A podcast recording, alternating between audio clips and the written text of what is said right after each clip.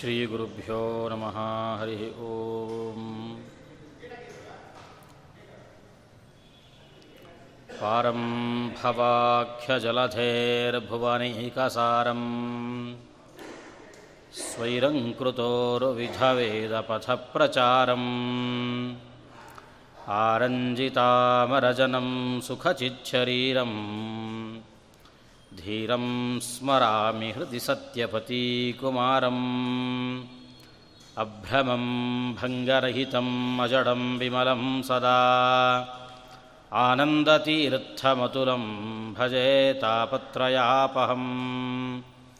यद्भानौ यत्कृशानौ यदमृतकिरणे यद्ग्रहेषु उदितेषु ज्योतिर्यत्तारकासु प्रथितमणिषु यद्यच्च सौदामिनीषो सम्भूयैतत्समस्तं त्वदमितहृदयाकाशनिर्यत्प्रकाशे।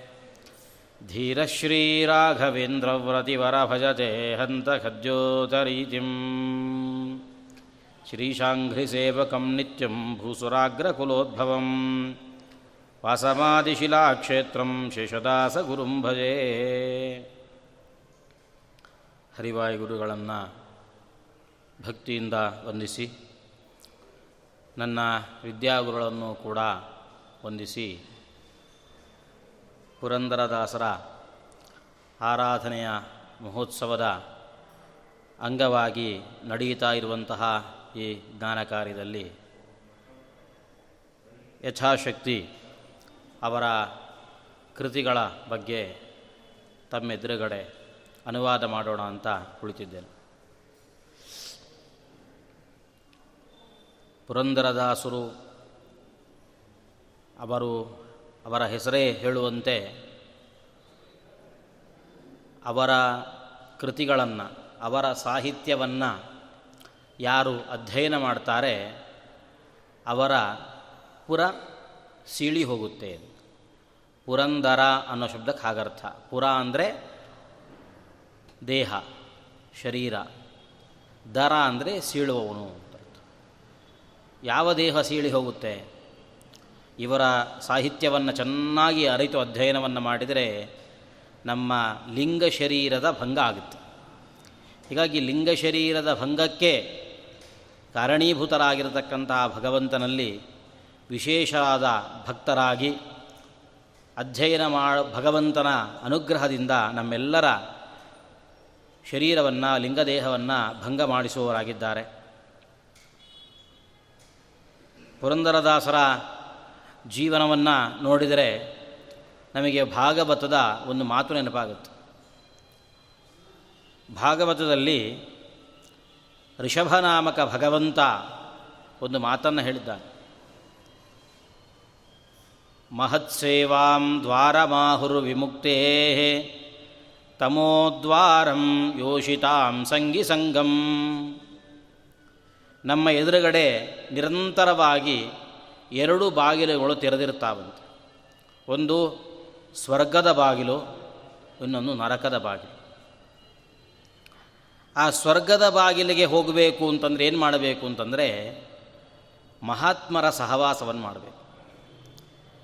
ಅದರಂತೆ ನರಕದ ಬಾಗಿಲಿಗೆ ಹೋಗಬೇಕು ಅಂತಂದರೆ ಅದರ ವಿರುದ್ಧವಾಗಿ ದುಷ್ಟರ ಸಹವಾಸವನ್ನು ಮಾಡಿದರೆ ನರಕಕ್ಕೆ ಹೋಗ್ತೇವೆ.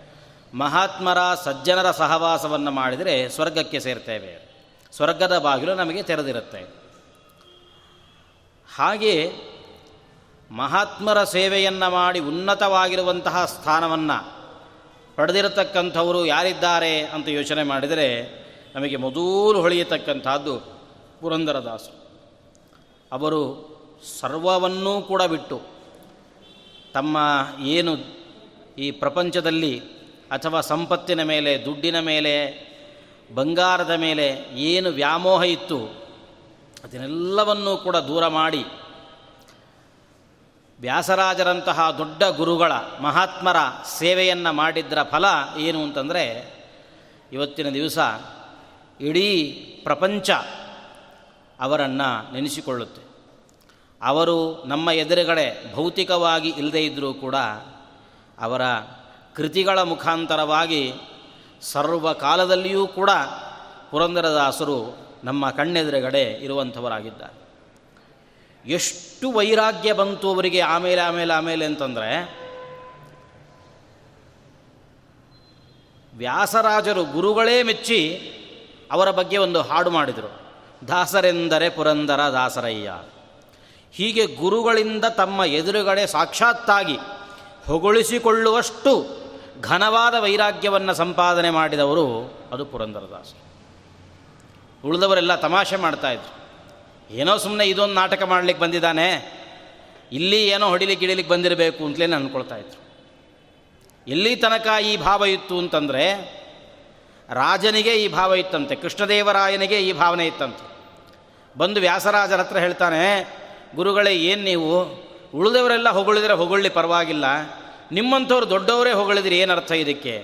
ನೀವೇ ಹೀಗೆ ದಾಸರೆಂದರೆ ಪುರಂದರ ದಾಸರಯ್ಯ ಅಂತ ಹೀಗೆಲ್ಲ ಬರೆದ್ರೆ ಏನರ್ಥ ಆ ಮನುಷ್ಯ ಬದಲಾಗ್ಲಿಕ್ಕೆ ಸಾಧ್ಯ ಇಲ್ಲ ಇಲ್ಲ, ನಾನು ನೋಡಿದ್ದೀನಿ ವ್ಯಾಸರಾಜರು ಹೇಳಿದ್ರು ಕೇಳ್ತಿಲ್ಲ. ಆ ಮನುಷ್ಯ ಬದಲಾಗ್ಲಿಕ್ಕೆ ಸಾಧ್ಯವೇ ಇಲ್ಲ. ಎಷ್ಟು ಆ ಮನುಷ್ಯನಿಗೆ ದುಡ್ಡಿನ ಮೇಲೆ ವ್ಯಾಮೋಹ ಅಂತಂದರೆ ಏನು ಬೇಕಿದ್ರೆ ತಾನು ಸಂಪಾದನೆ ಮಾಡಿಕೊಳ್ಳಿ. ವರ್ಷಕ್ಕೆ ವರ್ಷಕ್ಕೆ ನಮಗೆ ಟ್ಯಾಕ್ಸ್ ಕಟ್ಟಬೇಕು ತಾನೆ. ಏನಾದರೂ ಒಂದು ನೆವ ಒಡ್ಡಿ ಟ್ಯಾಕ್ಸ್ ತಪ್ಪಿಸೋದು ಅಷ್ಟೇ ಕೆಲಸ ಆತಂದು. ಹಿಂಗೆ ಒಂದು ಟ್ಯಾಕ್ಸ್ ಕಟ್ಟಲಿಕ್ಕೂ ಹಿಂದೆ ಮುಂದೆ ನೋಡ್ತಾ ಇದ್ದ ಅಂಗಡಿ ಇಟ್ಟುಕೊಂಡು ಅಷ್ಟು ದೊಡ್ಡ ಜ್ಯುವೆಲರಿ ಶಾಪ್ ಇಟ್ಟುಕೊಂಡು ತಾನು ಟ್ಯಾಕ್ಸ್ ಕಟ್ಟಲಿಕ್ಕೂ ಹಿಂದೆ ಮುಂದೆ ನೋಡ್ತಾ ಇದ್ದಂತಹ ವ್ಯಕ್ತಿಗೆ ನೀವು ಇಂತಹ ಪರಿ ಹೊಗಳಿದರೆ ನಾವು ಹೇಗೆ ನಂಬೋದು? ಇಲ್ಲ, ಈಗ ಬದಲಾಗಿದ್ದಾನೆ. ಹಾಗಾದರೆ ಪರೀಕ್ಷೆ ಮಾಡೋಣ. ಏನು ಪರೀಕ್ಷೆ ಮಾಡೋದು? ಪುರಂದರದಾಸರ ಮನೆಗೆ ಅವರ ಹೆಂಡತಿ ಯಾವುದೋ ಒಂದು ಅಂಗಡಿಯಿಂದ ಪ್ರಾರಂಭದಲ್ಲಿ ಅಕ್ಕಿ, ಬೇಳೆ ಎಲ್ಲ ತೊಗೊಂಡು ಹೋಗ್ತಾ ಇದ್ಲಂತ. ತೊಗೊಂಡು ಹೋಗುವಾಗ ಅಥವಾ ಅವರು ಪುರಂದರದಾಸರು ಜೋಳಿಗೆ ಹಿಡ್ಕೊಂಡು ಮನೆ ಮನೆಗೆ ಹೋಗಿ ಹೋಗ್ತಾರೆ. ಹಾಡು ಹಾಡಿಕೊಂಡು, ಗೆಜ್ಜೆ ಕಟ್ಟುಕೊಂಡು, ಕುಣಿತಾ ಕುಣಿತಾ ಮನೆ ಮನೆಗೆ ಹೋಗ್ತಾರೆ. ಹೋದಾಗ ಅವರ ಮನೆಗಳಲ್ಲಿ ಅಕ್ಕಿ, ಬೇಳೆ ಎಲ್ಲ ಅವರ ಚೀಲಕ್ಕೆ ಜೋಳಿಗೆಗೆ ಹಾಕ್ತಾರೆ. ಹಾಕುವಾಗ ಕೃಷ್ಣದೇವರಾಯ ಏನು ಮಾಡಿದ ಅಂದರೆ ಅವರು ಯಾವ ದಿವಸ ಯಾವ ಕೆರೆಗೆ ಹೋಗ್ತಾರೋ ಆ ಬೀದಿಗಳಲ್ಲಿ ಮೊದಲೇ ಹೋಗಿ ಈ ಮುತ್ತು, ರತ್ನ, ವಜ್ರ ವೈಡೂರಿ ಎಲ್ಲ ಅವ್ರ ಮನೆಗಳಲ್ಲಿ ಸ್ವಲ್ಪ ಸ್ವಲ್ಪ ಸ್ವಲ್ಪ ಸ್ವಲ್ಪ ಕೊಟ್ಟು ಬರ್ತಿದ್ರಂತೆ. ನೀವು ಹಾಕುವ ಅಕ್ಕಿ, ಬೇಳೆ, ಬೆ, ಇವೆಲ್ಲ ಅದರ ಜೊತೆಗೆ ಇದನ್ನು ಸೇರಿಸಿ ಹಾಕಿ. ಸರಿ, ರಾಜನ ಆದೇಶ ಅವರೆಲ್ಲ ಸೇರಿಸಿ ಹಾಕ್ತಿದ್ರು. ಯಾಕೆ ಅಂತ ಅವ್ರಿಗೆ ಗೊತ್ತಿಲ್ಲ. ವ್ಯಾಸರಾಜರು, ಕೃಷ್ಣದೇವರಾಯ ಇವರಿಬ್ಬರು ಕೂಡ ಪುರಂದರದಾಸರನ್ನು ಪರೀಕ್ಷೆ ಮಾಡಲಿಕ್ಕೆ ನಿಂತಿದ್ದಾರೆ. ಈ ಮನುಷ್ಯನಿಗೆ ನಿಜವಾಗಲೂ ವೈರಾಗ್ಯ ಬಂದಿದ್ದೇ ಆಗಿದ್ದರೆ ಮನೆಗೆ ಹೋದ ಮೇಲೆ ನೋಡ್ಕೊಳ್ತಾರಲ್ಲ. ಮುತ್ತು, ರತ್ನ, ವಜ್ರ, ವೈಡೂರಿ ಎಲ್ಲ ಇರುತ್ತೆ. ಇದು ನಮ್ದಲ್ಲ ಅಂತ ವಾಪಸ್ ತಂದು ಕೊಡ್ತಾರೆ. ಅಕಸ್ಮಾತ್ ಇನ್ನೂ ಹಳೇದೇ ಇದೆ ಇವರಲ್ಲಿ ವಾಸನ ಅಂತೀವಲ್ಲ, ಸಂಸ್ಕಾರ. ಹಿಂದಿನ ಸಂಸ್ಕಾರವೇ ಬಲವಾಗಿ ಮನಸ್ಸಲ್ಲಿ ಬೇರೂರಿ ಕೂತಿದ್ರೆ ಸಿಕ್ಕಿದ ಸಿಕ್ಕಿದ ನಡಿ ಅಂಥೇಳಿ ಒಳಗಿಟ್ಕೋತಾರೆ. ಹಾಗಾಗಿ ಇವರನ್ನು ಪರೀಕ್ಷೆ ಮಾಡಬೇಕು ಅಂತ ಹೀಗೆ ಯಾರ್ಯಾರು ಮನೆಗೆ ಈ ಮುತ್ತು, ರತ್ನ, ವಜ್ರ, ವೈಡೂರಿ ಎಲ್ಲ ಕೊಟ್ಟು ಪರೀಕ್ಷೆ ಕಳಿಸ್ತಾ ಇದ್ರು. ಸರಿ, ಒಂದು ದಿವಸ ಆಯಿತು, ಎರಡು ದಿವಸ ಆಯಿತು, ಅನೇಕ ಬೀದಿಗಳಲ್ಲಿ ಹೋಗ್ತಾರೆ, ತೊಗೊಂಡು ಹೋಗ್ತಾರೆ, ಸೀದಾ ಮನೆಗೆ ಹೋಗಿದ್ದೆ, ವಾಪಸ್ ಬರ್ತಾನೆ ಇಲ್ಲ ಯಾವುದು. ಕೃಷ್ಣದೇವರಾಯ ಬಂದು ಹೇಳಿದೆ, ನಾನು ಹೇಳಿಲ್ವಾ, ಆ ಮನುಷ್ಯನ ಹಣೆ ಬಾರನೇ ಇಷ್ಟು ನಂಗೆ ಗೊತ್ತಿದೆ. ನೀವು ಸುಮ್ಮನೆ ಅವನನ್ನು ಪೂರಾ ಮೊದಲು ಅರ್ಥ ಮಾಡಿಕೊಳ್ಳದೆ ಸಿಕ್ಕಾಪಟ್ಟೆ ಹೊಗಳಿಬಿಟ್ರಿ ಇಲ್ಲ, ಆದರೂ ನನಗೆ ನಂಬಿಕೆ ಇಲ್ಲ, ಮನೆಗೇ ಹೋಗಿ ಪರೀಕ್ಷೆ ಮಾಡೋಣ. ಸರಿ, ವ್ಯಾಸರಾಜರು ಕೃಷ್ಣದೇವರ ಇಬ್ಬರು ಸೀದಾ ಪುರಂದರದಾಸರ ಮನೆಗೆ ಬಂದರು. ಪುರಂದರದಾಸರ ಮನೆಗೆ ಬರುವಾಗ ಅವರ ಹೆಂಡತಿ ಮೊರದಲ್ಲಿ ಅಕ್ಕಿ ಇಟ್ಟುಕೊಂಡು ಅಕ್ಕಿ ಆರಿಸ್ತಾ ಕೂತಿದ್ದಾರೆ. ಪುರ ವ್ಯಾಸರಾಜರು ಬಂದು ಕೇಳಿದ್ರಂತೆ, ಏನಮ್ಮ, ಇನ್ನೂ ಅಡಿಗೆ ಆಗಿಲ್ವಾ? ಇಲ್ಲ ಗುರುಗಳೇ, ಇನ್ನೂ ಅಡಿಗೆ ಮಾಡಲಿಕ್ಕಾಗಲಿಲ್ಲ ಯಾಕೆ ಇಷ್ಟು ತಡ ಆಗ್ತಾ ಇದೆ? ಇಲ್ಲ, ಇವರು ಎಲ್ಲರ ಮನೆಗಳಿಗೆ ಹೋಗಿ ಭಿಕ್ಷೆ ಬೇಡಿ ಬರ್ತಾರಲ್ಲ, ಅದರಲ್ಲಿ ಇತ್ತೀಚೆಗೆ ಜನ ಕಲ್ಲುಗಳನ್ನು ಜಾಸ್ತಿ ಆಗ್ತಾ ಇದ್ದಾರೆ. ಕಲ್ಲುಗಳು, ಮಣ್ಣಿನ ಹಿಂಟೆಗಳೆಲ್ಲ ಜಾಸ್ತಿ ಬೀಳ್ತಾ ಇದೆ. ಅದೆಲ್ಲ ಆರಿಸಿ ಆರಿಸಿ ಆರಿಸಿ ನಾನು ಅಡುಗೆ ಮಾಡೋರು ಇಷ್ಟ ಹೊತ್ತಾಗ್ತಾಯಿದೆ ನನಗೆ ಕೂಡಲೇ ಕೃಷ್ಣದೇವರಾಯ ಕೇಳಿದಂತೆ, ಆ ಕಲ್ಲು ಮಣ್ಣೆಲ್ಲ ಬರುತ್ತಲ್ಲ, ಎಲ್ಲಿ ಹಾಕ್ತೀರಿ? ಅಂತ ಕೇಳೋದು. ತೆಗೆದು ಎಲ್ಲಿ ಹಾಕ್ತೀರಿ? ನಿಮ್ಮ ತಿಪ್ಪೆ ಎಲ್ಲಿದೆ? ಅಲ್ಲೆಲ್ಲೋ ಮುಂದೆ ಇದೆ ಹೆಮ್ಮೆ ನಮ್ಮ ಮನೆ ಹಿಂದೆ ಇದೆ. ಕೂಡಲೇ ಹೋಗಿ ನೋಡಿದ್ರೆ ಅಲ್ಲೆಲ್ಲ ಬಿದ್ದಿದೆ ಇದನ್ನೇ ಕೃಷ್ಣ ಗೀತೆಯಲ್ಲಿ ಹೇಳ್ದ, ಸಮ ಲೋಷ್ಠಾಶ್ಮ ಕಾಂಚನ.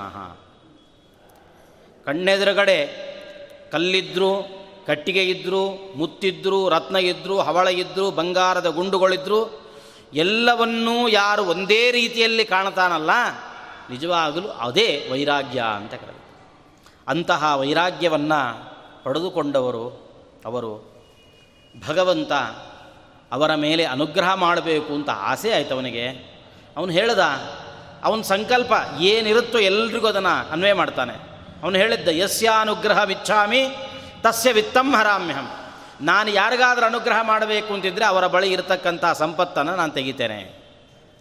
ಹಾಗಾದರೆ ಆ ಸಂಪತ್ತನ್ನು ಕಿತ್ತುಕೊಂಡು ಭಗವಂತ ವಿಶೇಷವಾಗಿ ಅವರಿಗೆ ಅನುಗ್ರಹವನ್ನು ಮಾಡ್ತಾನೆ ಅಂತಹ ಘನವಾದ ವೈರಾಗ್ಯ ಅವರದ್ದು. ಅದರಿಂದ ಅವರು ಪುರಂದರದಾಸರು ಹೇಳಿದರು, ಎಲ್ಲ ಕಳ್ಕೊಂಡಿದ್ದೀನಿ. ವಸ್ತುತಃ ನಾನೇ ಈಗ ಶ್ರೀಮಂತ. ಎಲ್ಲ ಕಳ್ಕೊಂಡ್ರೂ ನಾನು ಶ್ರೀಮಂತ. ಅವರೇ ಹೇಳುವಂತೆ, ನಿಮ್ಮ ಭಾಗ್ಯ ದೊಡ್ಡದು, ನಮ್ಮ ಭಾಗ್ಯ ದೊಡ್ಡದು. ಯಾರ್ದು ಸೌಭಾಗ್ಯ ದೊಡ್ಡದು? ನಿಮ್ಮದೋ ನಮ್ಮದೋ ವಿಚಾರ ಮಾಡಿದರೆ, ಸರಿಯಾಗಿ ವಿಚಾರ ಮಾಡೋಣ. ಸಮ್ಮತಿಯಿಂದ ನೀವು, ನಾವು ಸಾಟಿ ಮಾಡಿ ನೋಡುವ. ಸರಿಯಾಗಿ ಕೂತ್ಕೊಂಡು ಮಾತಾಡಿ ನೋಡ್ಕೊಳ್ಳೋಣ. ಯಾಕೆ ಅಂತಂದರೆ, ನಿಮ್ಮಲ್ಲಿ ತುಂಬ ಸಂಪತ್ತಿರ್ಬೋದು, ಬ್ಯಾಂಕ್ ಬ್ಯಾಲೆನ್ಸ್ ಇರ್ಬೋದು, ಏನು ಬೇಕಿದ್ರು ನಮ್ಮ ಹತ್ರ ಏನೂ ಇಲ್ಲ. ಆದರೆ, ನಿಮಗೊಂದು ದೊಡ್ಡ ಸಮಸ್ಯೆ. ಏನು? ಯಾವಾಗ ಐ ಟಿ ರೈಡ್ ಆಗುತ್ತೆ ನಿಮಗೆ ಗೊತ್ತಿಲ್ಲ. ಯಾವಾಗ ಬರ್ತಾರೋ, ಯಾವಾಗ ಮಾನ ಮರ್ಯಾದೆ ಹರಾಜಾಗುತ್ತೋ, ಯಾವಾಗೆಲ್ಲ ಟಿ ವಿಗಳಲ್ಲಿ ತೋರಿಸ್ತಾರೋ ಗಾಬರಿ ಗಾಬರಿ ಆಗ್ತಾ ಇರುತ್ತೆ. ನಮಗೆ ಇದು ಯಾವ ಕಿರಿಕಿರಿ ಇಲ್ಲ. ನಮಗೆ ರಾಮನಾಮ ಇದೆ. ಇದು ಯಾರೂ ಕದೀಲಿಕ್ಕೆ ಸಾಧ್ಯ ಅಲ್ಲದೇ ಇರತಕ್ಕಂತಹ ದೊಡ್ಡ ಸಂಪತ್ತನ್ನು ನಾನು ಈಗ ಹೊಂದಿದ್ದೇನೆ. ನಿಮ್ಮ ಭಾಗ್ಯ ಲಕ್ಷ್ಮೀದೇವಿ, ನಮ್ಮ ಭಾಗ್ಯ ನಾರಾಯಣ. ಹಾಗಾದರೆ ಯಾರ ಭಾಗ್ಯ ದೊಡ್ಡದು ಅಂತ ವಿಚಾರ ಮಾಡಿದಾಗ ಯಾವತ್ತಿಗೂ ಕೂಡ ಕದೀಲಿಕ್ಕೆ ಸಾಧ್ಯವೇ ಇಲ್ಲದೆ ಇರತಕ್ಕಂತಹ ವಸ್ತು ನಮ್ಮ ಬಳಿ ಇದೆ. ಅದರಿಂದಾಗಿ ನಮ್ಮ ಭಾಗ್ಯ ಬಹಳ ದೊಡ್ಡದು ಅಂತ. ಆದರೆ ಅವರ ಕೃತಿಗಳಲ್ಲಿ ಅವರ ಹಿಂದಿನ ಸಂಸ್ಕಾರ ಹೋದದ್ದು ನಮಗೆ ಅನಿಸೋದೇ ಇಲ್ಲ. ಅವರು ಹಿಂದೆ ಏನು ಮಾಡ್ತಿದ್ರು? ಮುತ್ತು, ರತ್ನ, ಬಂಗಾರ, ಇವುಗಳನ್ನೆಲ್ಲ ಮಾರ್ತಾ ಇದ್ರಲ್ವ? ಅವರ ಎಷ್ಟೋ ಪದ್ಯಗಳಲ್ಲಿ ಅದು ಹಾಗೇ ಹಾಸು ಹಕ್ಕಾಗಿ ಸೇರ್ಕೊಂಡು ಸೇರ್ಕೊಂಡು ಬರುತ್ತೆ. ಮುತ್ತುಕೊಳ್ಳಿರೋ ಜನರು ಮುತ್ತುಕೊಳ್ಳಿರೋ. ಮುತ್ತನ್ನು ಮಾರಲಿಕ್ಕೆ ನಮ್ಮಲ್ಲಿ ಅಂಗಡಿ ಇಟ್ಟಿದ್ದೇವೆ, ಬನ್ನಿ ಮುತ್ತು ತಗೊಳ್ರಿ. ಮುತ್ತು ತಗೊಳ್ಬೇಕು ಅಂತ ಅಂದ್ಕೊಂಡವರು ನಮ್ಮ ಹತ್ರ ಬಂದು ಮುತ್ತು ತಗೊಳ್ಬೇಕು ಅಂತ ಅಂದ್ಕೊಂಡವರು ದುಡ್ಡು ಹಿಡ್ಕೊಂಬಂದರೆ ಈ ನಮ್ಮಲ್ಲಿರತಕ್ಕಂತಹ ಮುತ್ತು ಸಿಕ್ಕೋದಿಲ್ಲ. ಇದು ಎಂತಹ ಮುತ್ತು ಇದು ಅಂತಂದರೆ, ಜ್ಞಾನವೆಂಬ ದಾರದಲ್ಲಿ ಪೂರ್ಣಿಸಿದ ದಿವ್ಯ ಮುತ್ತು. ಧ್ಯಾನದಿಂದ ಕೊಂಬುದಿದನು ದೀನರಾದ ಭಕ್ತ ಜನರು ಇದನ್ನು ದಾರದಲ್ಲಿ ಪೂರ್ಣಿಸಿರತಕ್ಕಂತಹ ಮುತ್ತಿನ ಹಾರ ಅಲ್ಲ ನಮ್ಮಲ್ಲಿರತಕ್ಕಂತಹದ್ದು. ಅದನ್ನು ಜ್ಞಾನವೆಂಬ ದಾರದಲ್ಲಿ ಪೋಣಿಸಿರತಕ್ಕಂತಹ ಮುತ್ತುಗಳು, ಇದನ್ನು ಧ್ಯಾನ ಮಾಡಿ ಅಂತಹ ಮುತ್ತನ್ನು ಪಡೆದುಕೊಳ್ಬೇಕು ಆ ಮುತ್ತೇ ಅದು ಭಗವಂತ ಅನ್ನುವಂತಹ ಮುತ್ತು. ಮುತ್ತನ್ನು ಯಾವುದಕ್ಕೆ ಹೋಲಿಸ್ತಾರೆ ಅಂತಂದರೆ, ಚೂರೂ ದೋಷ ಇಲ್ಲದೇ ಇರತಕ್ಕಂತಹ ವಸ್ತುವಿಗೆ ಮುತ್ತನ್ನು ಹೋಲಿಸ್ತಾರೆ. ಮುತ್ತಲ್ಲಿ ತೊಗೊಂಡ್ರೆ ನೀವು ಪೂರ ಬಿಳಿ. ಅಂತಹ ಮುತ್ತು ಯಾವತ್ತಿಗೂ ಕೂಡ ದೋಷದ ಲವಲೇಶವೂ ಇಲ್ಲದೆ ಇರತಕ್ಕಂತಹ ಮುತ್ತು ಆ ಭಗವಂತನಾಗಿದ್ದಾನೆ. ಆ ಭಗವಂತನನ್ನು ಧ್ಯಾನದಿಂದ ಮಾತ್ರ ಪಡೆದುಕೊಳ್ಳಿಕ್ಕೆ ಸಾಧ್ಯ ಅನ್ನುವಂಥದ್ದನ್ನು ತಮ್ಮ ಕೃತಿಗಳಲ್ಲಿ ತೋರಿಸಿಕೊಟ್ಟಿದ್ದಾರೆ. ಅಂತಹ ಅವರ ಕೃತಿಗಳನ್ನು ಅನೇಕ ಕೃತಿಗಳಿದ್ದಾವೆ. ಎಲ್ಲ ಎಷ್ಟರ ಮಟ್ಟಿಗಾಗಿದೆ ಅಂತಂದರೆ ಪುರಂದರದಾಸರ ಇರತಕ್ಕಂಥ ವೈಭವ ಮತ್ತಾರಿಗೂ ಇಲ್ಲ. ಕಾರಣ ಏನು ಗೊತ್ತಾ? ಪುರಂದರದಾಸರು ನಿಜವಾಗಲೂ ಎಷ್ಟು ಸಂಖ್ಯೆಯ ಹಾಡುಗಳನ್ನು ಬರೆದಿದ್ದಾರೆ, ಪದ್ಯಗಳನ್ನು ಬರೆದಿದ್ದಾರೆ, ಸುಳಾದಿಗಳನ್ನು ಬರೆದಿದ್ದಾರೆ, ಯುಗಾಭೋಗಗಳನ್ನು ಬರೆದಿದ್ದಾರೆ. ಇವತ್ತಿಗೂ ಕೂಡ ಸಂಶೋಧನಾಕಾರರಿಗೆ ತೀರ್ಮಾನ ಮಾಡಲಿಕ್ಕೆ ಸಾಧ್ಯ ಆಗ್ತಾ ಇಲ್ಲ. ಯಾಕೆ ಅಂತಂದರೆ ಸ್ವಲ್ಪ ಪ್ರಸಿದ್ಧರಾಗಿಬಿಟ್ರೆ ಇದೇ ಸಮಸ್ಯೆ ಆಗಿಬಿಡುತ್ತೆ. ನಮ್ಮಲ್ಲಿ ಬೇಕಾದಷ್ಟು ಕಡೆ ಯತಿ ಪರಂಪರೆಗಳಲ್ಲಿ ಒಬ್ಬ ದೊಡ್ಡ ಗುರುಗಳು ಯಾರಾದರೂ ಬಂದರೆ, ದೊಡ್ಡ ಸನ್ಯಾಸಿಗಳು ಯಾರಾದರೂ ಬಂದರೆ, ಆಮೇಲೆ ಬದ್ದ ಎಲ್ಲರೂ ಕೂಡ ನಾನು ಅವ್ರ ಹತ್ರ ಪಾಠ ಕೇಳಿದ್ದೆ, ನಾನು ಅವ್ರ ಹತ್ರ ಪಾಠ ಕೇಳಿದ್ದೆ. ಪಾಠ ಕೇಳಿರ್ತಾರೋ ಬಿಟ್ಟಿರ್ತಾರೋ, ಅವರ ಹೆಸರು ಹೇಳಿಕೊಂಡ್ರೆ ನಮಗೊಂದು ಗಿಟ್ಟುತ್ತೆ ಅಂತ. ಅದರಂತೆ ಪುರಂದರದಾಸರು ನಿಜವಾಗಲೂ ಎಷ್ಟು ಪದ್ಯಗಳನ್ನು ಬರೆದಿದ್ದಾರೆ ಇವತ್ತಿಗೂ ಕೂಡ ತಿಳಿಲಿಕ್ಕೆ ಸಾಧ್ಯ ಆಗ್ತಿಲ್ಲ. ಯಾಕೆ ಅಂತಂದರೆ ಎಲ್ಲರೂ ತಮಗೆ ತಮಗೆ ತೋಚಿದಂತಹ ಅನೇಕ ಕೃತಿಗಳನ್ನು ಬರೆದು ಕೊನೆಗೊಂದು ಪುರಂದರ ವಿಠಲ ಅಂತ ಸೇರಿಸೋದು ಒಂದು ಪ್ರಿಂಟ್ ಮಾಡೋದು. ಹೀಗಾಗಿ ಅಂದರೆ ಹೀಗೆ ಮಾಡಬೇಕು ಅಂತಂದರೆ ನಮ್ಮ ಸಂಸ್ಕೃತದ ಇತಿಹಾಸದಲ್ಲಿ ಈ ಥರದ ಒಂದು ಹೆಗ್ಗಳಿಕೆ ಇರತಕ್ಕಂಥದ್ದು ಒಂದು ವೇದವ್ಯಾಸರಿಗೆ, ಆನಂತರ ಕಾಳಿದಾಸನಿಗೆ. ನಮ್ಮ ಪುರಾಣಗಳಲ್ಲಿ ವೇದವ್ಯಾಸರ ಶ್ಲೋಕಗಳಿರ್ತಾರೆ. ಎಷ್ಟೋ ಜನ ಆಮೇಲೆ ಏನು ಮಾಡಿದರು? ತಾವೇ ಒಂದು ಶ್ಲೋಕ ರಚನೆ ಮಾಡೋದು, ಅದರಲ್ಲಿ ಸೇರಿಸ್ಬಿಡೋದು. ಯಾಕೆಂದರೆ ಅದರಲ್ಲಿ ಬಂದಿದೆ ಅಂತಂದರೆ ಇಂತಹ ಪದ್ಮ ಪುರಾಣದಲ್ಲಿ ಬಂದಿದೆ ಅಂತಂದರೆ ಅದಕ್ಕೊಂದು ಮಹತ್ವ ಬರುತ್ತೆ. ಅದರಂತೆ ಕೊನೆಗೊಂದು ಆ ಪುರಂದರ ವಿಠಲ ಅನ್ನೋ ಒಂದು ಅಂಕಿತ ಇದ್ದರೆ ಅದು ಎಂತಹ ಹಾಡಿಗೂ ಕೂಡ ಮಹತ್ವ ಬಂದುಬಿಡುತ್ತೆ. ಅದು ಅಷ್ಟು ಅದ್ಭುತವಾಗಿರತಕ್ಕಂತಹ ಒಂದು ಮುದ್ರೆ. ಅದನ್ನು ಒತ್ತಿದವರು ಅದು ಪುರಂದರದಾಸರು. ಹಾಗಾಗಿ ಅವರ ಕೃತಿಗಳ ಬಗ್ಗೆ ಯಾ ಎಲ್ಲಿಂದ ಶುರು ಮಾಡಬೇಕು, ಎಲ್ಲಿಗೆ ಮುಕ್ತಾಯ ಮಾಡಬೇಕು, ಯಾವುದನ್ನು ಆರಿಸ್ಕೊಳ್ಬೇಕು ಅನ್ನೋದೇ ಬಹಳ ಕಷ್ಟ. ಯಾಕೆಂದರೆ ಎಲ್ಲ ಥರದ್ದಕ್ಕೂ ಕೂಡ ಅವರು ಬರೆದಿದ್ದಾರೆ. ಈ ಕಡೆ ಮುಂಡಿಗೆಗಳನ್ನು ಬರೆದಿದ್ದಾರೆ, ಉಗಾಭೋಗಗಳನ್ನು ಬರೆದಿದ್ದಾರೆ, ಅಥವಾ ಭಗವಂತನ ನಾಮದ ಮಹಿಮೆಯನ್ನು ಕೊಂಡಾಡಿದ್ದಾರೆ, ಹರಿದಾಸ ಅಂದರೆ ಅವನು ಹೆಂಗಿರಬೇಕು ಅಂತ ಅವನ ಲಕ್ಷಣವನ್ನು ಹೇಳಿದ್ದಾರೆ, ಪ್ರಪಂಚವನ್ನು ತಿದ್ದಿ ತೀಡುವುದಕ್ಕೋಸ್ಕರವಾಗಿ ಹಿಗ್ಗಾಮುಗ್ಗ ಪ್ರಪಂಚವನ್ನು ನಿಂದಿಸಿದ್ದಾರೆ. ಯಾಕೆಂದರೆ ನಮ್ಮ ವರ್ತನೆಗಳನ್ನು ನಾವು ಸರಿ ಮಾಡಿಕೊಳ್ಬೇಕು.